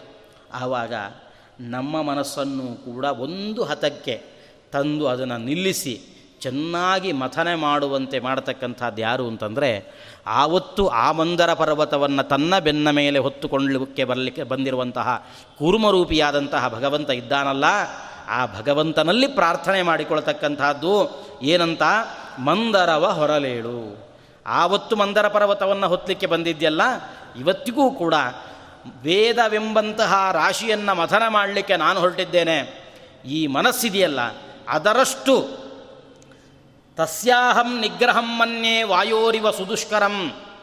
ಗಾಳಿಯನ್ನು ಹಿಡಿದಿಡ್ಲಿಕ್ಕೆ ಸಾಧ್ಯವೋ? ಅದರಂತೆ ಮನಸ್ಸನ್ನು ಕೂಡ ಒಂದು ಕಡೆಗೆ ಹಿಡಿದಿಡುವಂಥದ್ದು ಬಹಳ ಕಷ್ಟ. ಆದ್ದರಿಂದ ನೀನು ಬಂದು ಕೂರ್ಮನಾಗಿ ಕೆಳಗೆ ಆಶ್ರಯ ಕೊಟ್ಟು ನಿಂತರೆ ಒಂಚೂರೇನಾದರೂ ನನ್ನ ಮನಸ್ಸಿನಿಂದ ಮಥನ ಮಾಡಲಿಕ್ಕೆ ಸಾಧ್ಯ ಆಗತ್ತೆ. ಆದ್ದರಿಂದ ಭಗವಂತ, ಮಂದರವ ಹೊರರೇಳು ಛೇದಿಸುತ್ತ ಅಸುರರನು ಭಗವಂತ, ಮಂದರವನ್ನು ತ, ಹೊತ್ತ. ಮಂದರವನ್ನು ಹೊತ್ತ ಕೂರ್ಮನಾಗಿ ಬಂದ. ಆಮೇಲೆ ಮುಂದೇನಾಯಿತು? ಧನ್ವಂತರಿ ರೂಪಿಯಾಗಿರತಕ್ಕಂಥ ಭಗವಂತ ತಾನು ಅಮೃತವನ್ನು ಕೈಯಲ್ಲಿ ಹಿಡಿದುಕೊಂಡು ಪ್ರತ್ಯಕ್ಷನಾಗಿ ಪ್ರಕಟನಾಗಿ ಹೊರಗೆ ಬಂದ. ಧನ್ವಂತರಿ ರೂಪಿಯಾಗಿರತಕ್ಕಂಥ ಭಗವಂತ ಅಮೃತವನ್ನು ಹಿಡ್ಕೊಂಡು ಬಂದ, ಕೂಡಲೇ ದೈತ್ಯರು ಬಂದರು, ಆ ಅಮೃತವನ್ನು ಕಸ್ತುಕೊಂಡು ಓಡಿ ಹೋದರು. ಅಮೃತವನ್ನು ಕಸ್ತುಕೊಂಡು ಓಡಿ ಹೋಗ್ಲಿಕ್ಕೆ ಶುರು ಮಾಡಿದಾಗ ಏನು ಮಾಡಿದ? ಭಗವಂತ ತಾನು ಮೋಹಿನಿಯ ರೂಪದಿಂದ ಬಂದ. ಅಲ್ಲಿ ಅಸುರರನು ಛೇದಿಸುತ್ತ ಅಸುರರನು ಆಮೇಲೆ ಆ ಅಸುರರಿಗೆ ಅಮೃತ ದಕ್ಕದಂತೆ ದೇವತೆಗಳಿಗೆ ಮಾತ್ರ ಆ ಅಮೃತ ಸಿಕ್ಕುವಂತೆ ವ್ಯವಸ್ಥೆಯನ್ನು ಮಾಡಿದ. ತನ್ನ ಸುದರ್ಶನ ಚಕ್ರವನ್ನು ಪ್ರಯೋಗ ಮಾಡುವ ಮುಖಾಂತರವಾಗಿ ಆ ಅಸುರರನ್ನು ಸೀಳಿದ, ಅವನ ತಲೆಯನ್ನು ಸೀಳಿರತಕ್ಕಂಥ ಕಥೆ ನಮಗೆ ನೆನಪಾಗುತ್ತೆ. ಅದನ್ನು ಅವರು ಹೇಳ್ತಾ, ಛೇದಿಸುತ್ತ ಅಸುರರನು. ಹಾಗೆ ವೇದದ ಮಥನ ಆಗುತ್ತೆ. ಮಥನ ಆದಾಗ ಭಗವಂತ ಅದರ ಜ್ಞಾನಾಮೃತವನ್ನು ನಮಗೆ ಕೊಡಲಿಕ್ಕೆ ಕಲಶವನ್ನು ಹಿಡಿದುಕೊಂಡು ಬಂದಿದ್ದಾನೆ, ಬರ್ತಾನೆ. ಆದರೆ ಏನಾಗುತ್ತೆ ಅಂತಂದರೆ, ನಮ್ಮ ದೇಹದ ಒಳಗಡೆ ಬರೀ ದೇವತೆಗಳು ಮಾತ್ರ ಕೂತಿಲ್ಲ. ಆವತ್ತು ಸಮುದ್ರ ಮಥನ ಮಾಡಲಿಕ್ಕೆ ಬರೀ ದೇವತೆಗಳು ಮಾತ್ರ ಇರಲಿಲ್ಲ. ಭಗವಂತನೇ ಹೇಳಿದ್ದ, ದೇವತೆಗಳೇ ನಿಮ್ಮಿಂದ ಮಾತ್ರ ಆಗತಕ್ಕಂಥದ್ದಲ್ಲ, ನೀವು ಅಸುರರನ್ನೂ ಸೇರಿಸಿಕೊಳ್ಬೇಕು. ಹಾಗೆ ನಮ್ಮ ದೇಹದ ಒಳಗಡೆ ಬರೀ ದೇವತೆಗಳು ಮಾತ್ರ ಇಲ್ಲ, ಇಲ್ಲಿ ಅಸುರರೂ ಸೇರಿದ್ದಾರೆ. ಆ ವೇದ ಮಥನದಿಂದ ಏನೊಂದು ಪುಣ್ಯ ಬಂದಿತ್ತಲ್ಲ, ಆ ಪುಣ್ಯ ಅದು ನಮ್ಮ ದೇಹದಲ್ಲಿರತಕ್ಕಂತಹ ತತ್ವಾಭಿಮಾನಿ ಅಸುರರು ಅದನ್ನು ಕಿತ್ತುಕೊಂಡು ಹೋಗ್ತಾರೆ. ಹಾಗಾದರೆ ಆ ಅಸುರರಿಗೆ ಅದು ದಕ್ಕಬಾರದು ಅಂದರೆ ಏನು ಮಾಡಬೇಕು? ಭಗವಂತ ಪುನಃ ಮೋಹಿನಿ ರೂಪ ತಾಳಿ ಬಂದು ಅಸುರರಿಗೆ ಅದು ಸಿಗದೇ ಇರುವಂತೆ, ಯಾವ ಅಸುರ ಅದನ್ನು ಮೋಸದಿಂದ ಕದ್ದು ಹೋಗ್ತಿದ್ದಾನೆ ನಮಗೆ ಸಿಕ್ಕದಂತೆ, ಅವನನ್ನು ಛೇದಿಸಿ ನಮ್ಮ ಪುಣ್ಯ ವೇದಾಧ್ಯಯನದಿಂದ ಬಂದಿರತಕ್ಕಂಥ ಪುಣ್ಯ ನಮಗೇ ಉಳಿಯುವಂತೆ ಭಗವಂತ ಮಾಡಬೇಕಲ್ಲ? ಅದರಿಂದಲೇ ಅದನ್ನು ಹೇಳಿದರು ಛೇದಿಸುತ್ತ ಅಸುರರನು, ದಾಡೆಯಿಂ ತರಲೇಳು. ಅಲ್ಲಿ ಭಗವಂತ ಇನ್ನೊಂದು ಕೆಲಸವನ್ನು ಮಾಡಿದ್ದಾನೆ, ತನ್ನ ದಾಡೆಯಿಂದ ಈ ಭೂಮಿಯನ್ನು ಭಗವಂತ ಎತ್ತಿಟ್ಟಿದ್ದಾನೆ. ಅದು ಎರಡು ಬಾರಿ, ಒಂದು ಬಾರಿ ಅಲ್ಲ, ಎರಡು ಬಾರಿ ಈ ಭೂಮಿಯನ್ನು ಎತ್ತಿಟ್ಟ. ಎರಡು ಬಾರಿ ವರಾಹ ಅವತಾರವನ್ನು ತಾಳಿ ಬಂದ. ಒಂದು ಶ್ವೇತವರಾಹ ಇನ್ನೊಂದು ನೀಲವರಾಹ ಒಮ್ಮೆಂತೂ ಭೂಮಿ ತಾನೇ ಮುಳುಗಿ ಹೋಗಿತ್ತು. ಆವಾಗಲೂ ಎತ್ತಿಟ್ಟ. ಇನ್ನೊಂದು ಸಲ ಹಿರಣ್ಯಾಕ್ಷ ಅನ್ನುವ ದೈತ್ಯ ಮುಳುಗಿಸಿಟ್ಟಿದ್ದ. ಆವಾಗ ಮತ್ತೊಮ್ಮೆ ಬಂದು ಅದನ್ನು ಎಬ್ಬಿಸಿದ. ಹಾಗೆ ನಮ್ಮ ಮನಸ್ಸು, ನಮ್ಮ ಇಂದ್ರಿಯಗಳು, ಅದು ಕೆಲವು ಸಲ ನಮ್ಮಿಂದಲೇ ಜಾಡ್ಯಕ್ಕೊಳಗಾಗ್ತವೆ ಇನ್ನು ಕೆಲವು ಸಲ ಏನಾಗುತ್ತೆ ಅಂತಂದರೆ, ನಮಗೆ ಈ ವೇದ ಇವುಗಳನ್ನೆಲ್ಲ ಅಧ್ಯಯನ ಮಾಡ್ತಾ ಕೂತ್ರೆ, ನಮಗೆ ಜೀವನ ನಡೆಯೋದು ಹೇಗೆ? ಆವಾಗ ಏನಾಗುತ್ತೆ? ಸಂಪತ್ತಿನ ಕಡೆಗೆ ನಾವು ಆವಾಗ ಹಿರಣ್ಯಾಕ್ಷರ ಆಗಿಬಿಡ್ತೇವೆ. ಸಂಪತ್ತಿನ ಕಡೆಗೆ ನಮ್ಮ ಕಣ್ಣು ಹೋಗುತ್ತೆ. ಹಾಗಾದರೆ ಹಿರಣ್ಯಾಕ್ಷ ಅಂದರೆ ಹಾಗೆ ಅರ್ಥ. ಸಂಪತ್ತಿನ ಕಡೆಗೆ, ಬಂಗಾರದ ಕಡೆಗೆ ಅವನ ಕಣ್ಣು. ಹಾಗೆ ನಮ್ಮ ಎಲ್ಲ ಇಂದ್ರಿಯಗಳು ಸಂಪತ್ತಿನೆಡೆಗೆ ಹರಿಯುವಾಗ ಭಗವಂತ ವರಾಹ ರೂಪದಿಂದ ಬಂದು ಆ ಸಂಪತ್ತನ್ನು ತಾನು ನಮಗೆ ಎಷ್ಟು ಬೇಕೋ ಅಷ್ಟು ಕೊಟ್ಟು ನಮಗೆ ಬೇಡವಾದ, ನಮಗೆ ಅನಿಷ್ಟವನ್ನು ಉಂಟು ಮಾಡತಕ್ಕಂತಹ ಸಂಪತ್ತನ್ನು ತನ್ನ ದಾಡೆಯಿಂದ ಅವರನ್ನು, ಆ ಅಸುರರನ್ನು, ಅದಕ್ಕೆ ಆ ಛೇದಿಸುತ್ತ ಅಸುರರನು ಅನ್ನೋದಕ್ಕೆ ಎರಡು ಕಡೆ ಅನ್ವಯ. ಮಂದರ ಪರ್ವತವನ್ನು ಎತ್ತಿದ ಮೇಲೆ ಕೂರ್ಮನಾಗಿ ಬಂದ ಮೇಲೆ ಆಮೇಲೆ ಅಸುರರನ್ನು ಛೇದಿಸಲಿಕ್ಕೆ ಕೂರ್ಮರು ಮೋಹಿನಿ ರೂಪದಿಂದ ಬಂದ. ಈ ಸಂದರ್ಭದಲ್ಲಿ ಛೇದಿಸುತ್ತ ಅಸುರರನ್ನು ಅಂತಂದರೆ ಇಬ್ಬರು ಅಸುರರು, ಅದು ಆದಿ ಹಿರಣ್ಯಾಕ್ಷ ಒಬ್ಬ, ಇನ್ನೊಬ್ಬ ಈ ದ್ವಿತೀಯ ಮಗ ಹಿರಣ್ಯಾಕ್ಷ ಒಬ್ಬ. ಇಬ್ಬರನ್ನೂ ಕೂಡ ಭಗವಂತ ತರದಿದ್ದಾನೆ, ಅದು ಎರಡು ವರಾಹ ರೂಪಗಳಿಂದ ಅಂತಹ ಭಗವಂತ ಅವರನ್ನು ಕೊಂದು ಭೂಮಿಯನ್ನು ಮೇಲಕ್ಕೆತ್ತುವಂತೆ ನಮಗೆ ಬೇಕಾದ ಸಂಪತ್ತನ್ನು ನಮಗೆ ತಂದು ಕೊಡಬೇಕು. ಅಷ್ಟೇ ಅಲ್ಲ, ಕಾದಿ ಹಿರಣ್ಯಕನ ಕರುಳ ಕೊರಳೊಳಗೆ ಧರಿಸಲೇಳು. ಹಿರಣ್ಯಾಕ್ಷ, ಹಿರಣ್ಯಕಶಿಪು. ಹಿರಣ್ಯಕಶಿಪು ಅವನ ಎಲ್ಲ ಕರುಳುಗಳನ್ನು ಭಗವಂತ ತನ್ನ ಕೊರಳಿಗೆ ಹಾರವನ್ನಾಗಿ ಮಾಡಿ ಹಾಕಿಕೊಂಡ. ಅದರಂತೆ ನಮ್ಮ ನರನಾಡಿಗಳಲ್ಲಿ ಸೇರಿರತಕ್ಕಂತಹ ಈ ಧನಮದ ಅದನ್ನು ಭಗವಂತ ನಾಶಪಡಿಸಬೇಕು. ಅದಕ್ಕೋಸ್ಕರವಾಗಿ ಭಗವಂತ ಅವನನ್ನು ಬೇಡ್ತಾ ಇದ್ದಾರೆ. ಏಳಯ್ಯ ಬೆಳಗಾಯಿತು. ಬೆಳಗಾಯಿತೇಳಯ್ಯ ಅಂತ ಭಗವಂತನನ್ನು ನಮಗೋಸ್ಕರವಾಗಿ ಎಬ್ಬಿಸ್ತಕ್ಕಂಥದ್ದು ಅಂತ ಅದರ ಅರ್ಥವನ್ನು ನಾವು ತಿಳ್ಕೊಳ್ಬೇಕು. ಅದರಂತೆ ಭೇದಿಸಿ ಭೂಮಿಯ ತ್ರಿಪಾದದಿಂದ ಅಳಿಯೇಳು ಛೇದಿಸುತ್ತ ಕ್ಷತ್ರಿಯರ ಕೊಡಲಿಯಿಂ ಕಡೆಯೇಳು, ಸಾಧಿಸುತ ಶರಧಿಯಲ್ಲಿ ಸೇತುವೆಯ ಕಟ್ಟೇಳು ನಂದಗೋಪನ ಉದರದಿ. ಹೀಗೆ ಭಗವಂತನ ಉಳಿದ ಅವತಾರಗಳ ಕಥೆಯನ್ನು ಸಲೀಸಾಗಿ ನಿರೂಪಣೆ ಮಾಡ್ತಾ ಭೇದಿಸಿ ಭೂಮಿಯ ಆ ಭೂಮಿಯನ್ನು ತಾನು ತ್ರಿಪಾದದಿಂದ ಬಲಿಚಕ್ರವರ್ತಿಯ ಮನೆಗೆ ಬಂದು ಮೂರು ಹೆಜ್ಜೆಗಳನ್ನು ಅಳೆಯುವ ನೆಪದಲ್ಲಿ ಮೂರು ಲೋಕಗಳನ್ನೇ ಪಡೆದುಕೊಂಡಿರತಕ್ಕಂಥ ಭಗವಂತ.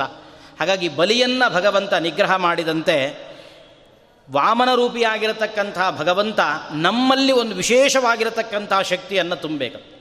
ಏನು ಶಕ್ತಿಯನ್ನು ತುಂಬುತ್ತಾನೆ ಭಗವಂತ ಅಂತಂದರೆ ಭಗವಂತ ಅವನ ಸಿದ್ಧಾಂತ ಒಂದಿದೆ. ಭಗವಂತನ ಸ್ವರೂಪ ಏನು ಅಂದರೆ ಅವನು ಅಣೋರಣೀಯಾನ್ ಮಹತೋ ಮಹೀಯಾನ್. ಅವನು ಅಣುವಿಗಿಂತಲೂ ಅಣು, ಅವನು ಮಹತ್ತಿಗಿಂತಲೂ ಮಹಾನ್. ಹಾಗಾದರೆ ಎರಡು ಸಿದ್ಧಾಂತ ನಮಗೆ ತಿಳಿಲಿಕ್ಕೆ ಸಾಧ್ಯ ಇಲ್ಲ. ಹೇಗೆ ಅದು ನಮ್ಮ ಮನಸ್ಸಿಗೆ ಬರಬೇಕು?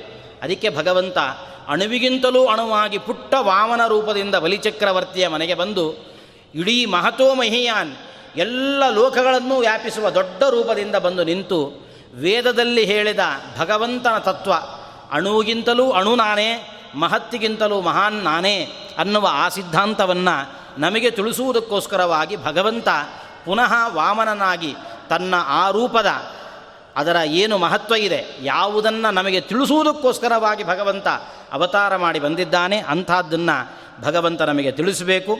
ಅದರಂತೆ ಛೇದಿಸುತ ಕ್ಷತ್ರಿಯರ ಕೊಡಲಿಯಂ ಕಡಿಯೇಳು. ಮುಂದೆ ಪರಶುರಾಮ ರೂಪವನ್ನು ಭಗವಂತ ತಾಳಿದ್ದಾನೆ.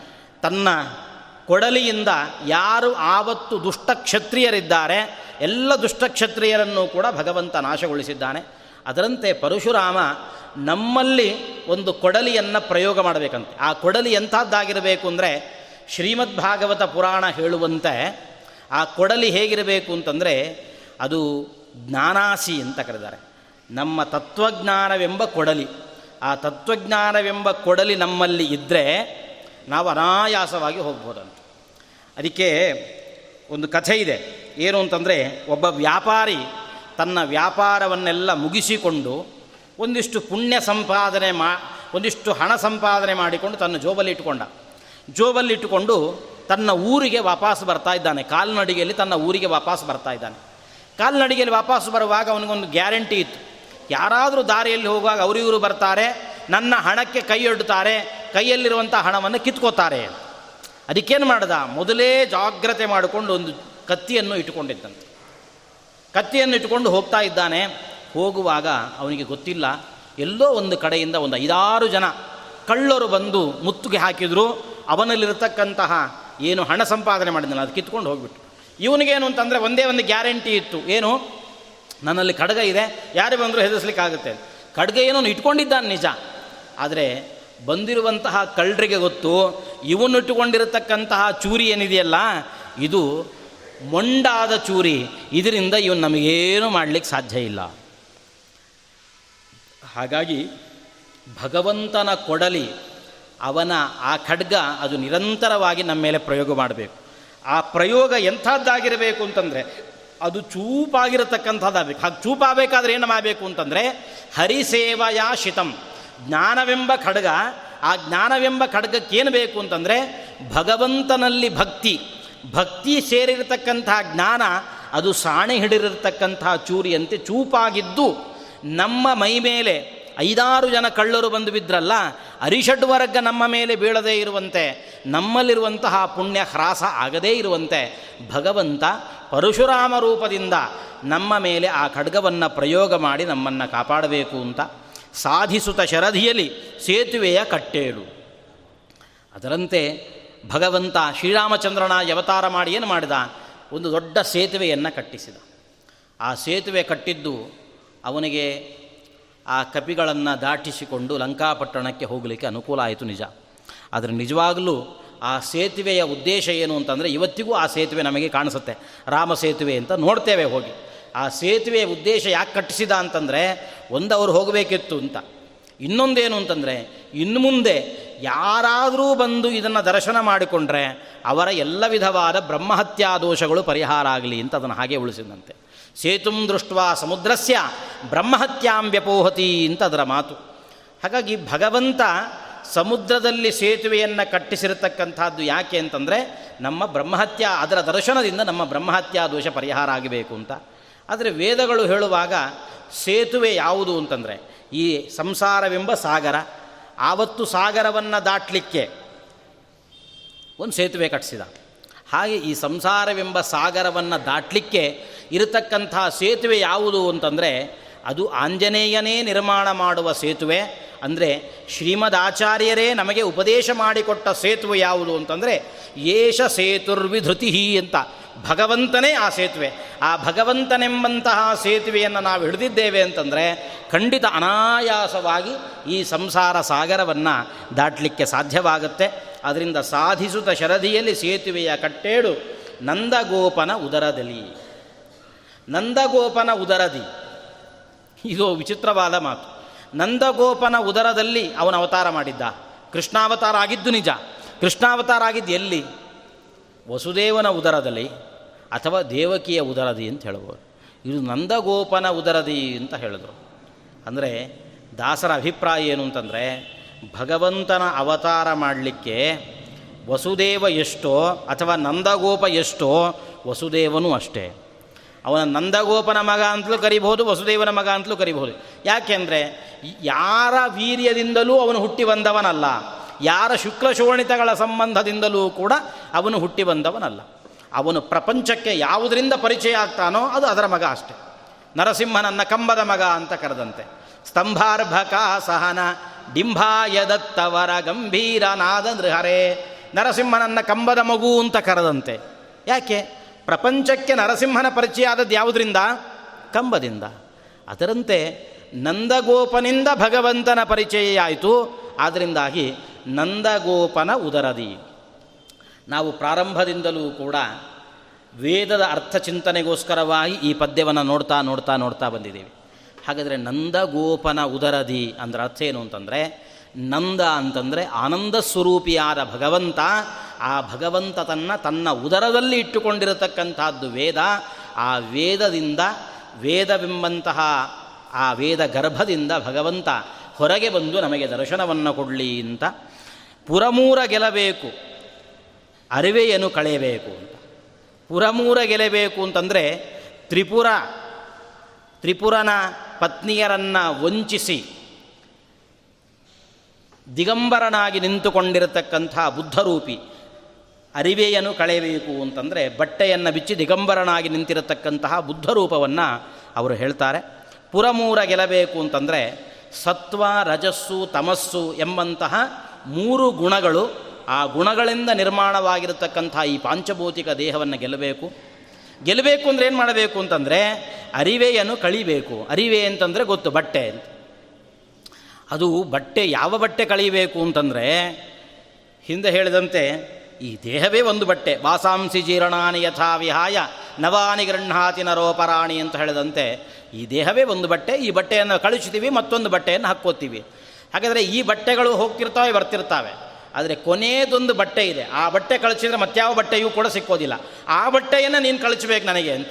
ಆ ಅರಿವೆ ಯಾವುದು ಅಂತಂದರೆ ಅದು ಲಿಂಗದೇಹ ಅನ್ನುವಂತಹ ಆ ಬಟ್ಟೆಯನ್ನು ನೀನು ಕಳಚಬೇಕು ದುರುಳರನ್ನು ಕೊಲಬೇಕು ತುರಗವಾಹನನಾಗು ಅಂತ ಹೀಗೆ ಆ ಕಲಿಯ ಪ್ರಭಾವದಿಂದ ಎಲ್ಲ ದುಷ್ಟರ ಪ್ರಭಾವ ಜಾಸ್ತಿ ಆಗಿದ್ದಾಗ ಪುನಃ ಭಗವಂತ ಕುದುರೆ ಮೇಲೆ ಬಂದು, ಕಲಿಕೆಯಾಗಿ ಬಂದು ಅವರನ್ನು ಕೊಲ್ಲುವಂತೆ ಭಗವಂತ ಎಲ್ಲ ದುಷ್ಟರನ್ನು, ಅಧರ್ಮವನ್ನು ನಮ್ಮಲ್ಲಿ ಅಂಟುಕೊಂಡಿರತಕ್ಕಂತಹ ಸಕಲ ಪಾಪಗಳನ್ನು ಕೂಡ ಭಗವಂತ ಕೊಲ್ಲಬೇಕು. ಇದಕ್ಕೋಸ್ಕರ ಭಗವಂತನನ್ನು ದಾಸರು ಏಳು ಏಳು ಏಳು ಅಂತ ಬಿಸುವಂತಹದ್ದೇ ಹೊರತಾಗಿ ಅವನಿಗೆ ನಿದ್ರೆ ಹತ್ತಿಬಿಟ್ಟಿದೆ. ನಾವು ನಮ್ಮ ಮಕ್ಕಳಿಗೆ ಎಬ್ಬಿಸ್ತೇವಲ್ಲ, ಅವರೇ ಅಲ್ರಾಮ್ ಇಟ್ಕೊಂಡು ಮಲಗಿರ್ತಾರೆ. ಅಲ್ರಾಮ್ ಇಟ್ಕೊಂಡು ಮಲಗ್ತಾರೆ, ಅಲ್ರಾಮು ಹೊಡೆಯುತ್ತೆ. ಇವ್ರು ಮತ್ತೆ ಆ ಗಡಿಯಾರಕ್ಕೊಂದು ಹೊಡೆದು ಮತ್ತೆ ಮಲ್ಕೋತಾರೆ. ಹಾಗಲ್ಲ, ನಿದ್ರೆ ಜಾಸ್ತಿಯಾಗಿ ಮಲಗಿದವನನ್ನು ಎಬ್ಬಿಸುವಂಥದ್ದಲ್ಲ ನಮ್ಮ ಒಳಗಡೆ ಬಂದು ನಿಂತು ಮಲಗಿದ ನಮ್ಮನ್ನು ಒಳಗಡೆ ಚೈತನ್ಯ ಇಲ್ಲದೇ ಕುಳಿತಿರತಕ್ಕಂತಹ ತತ್ವಾಭಿಮಾನಿ ದೇವತೆಗಳನ್ನು, ಅವರವರನ್ನು ಕಾರ್ಯೋನ್ಮುಖರನ್ನಾಗಿ ಮಾಡುವುದಕ್ಕೋಸ್ಕರವಾಗಿ ಭಗವಂತನನ್ನು ಎಬ್ಬಿಸುವ ಕೆಲಸ. ಅದರಿಂದ ಪುರಂದರದಾಸರ ಸಾಹಿತ್ಯ ಅದು ಉತ್ತಮೋತ್ತಮ ಅಂತ ಅನಿಸಿಕೊಳ್ಳಲಿಕ್ಕೆ ಕಾರಣ ಏನು? ಅಂದರೆ ಯಾವತ್ತಿಗೂ ಕೂಡ ಪುರಂದರದಾಸರ ಸಾಹಿತ್ಯವನ್ನು ಬರೀ ಒಂದು ಸಾಹಿತ್ಯ ಹಾಡು ಅನ್ನೋ ಥರ ನೋಡಲಿಲ್ಲ. ಹಿರಿಯರು ಅದಕ್ಕೊಂದು ಹೆಸರು ಕೊಟ್ಟರು ಪುರಂದರ ಉಪನಿಷತ್ತು ಅಂತ ಕರೆದು ಅದು ಉಪನಿಷತ್ತು.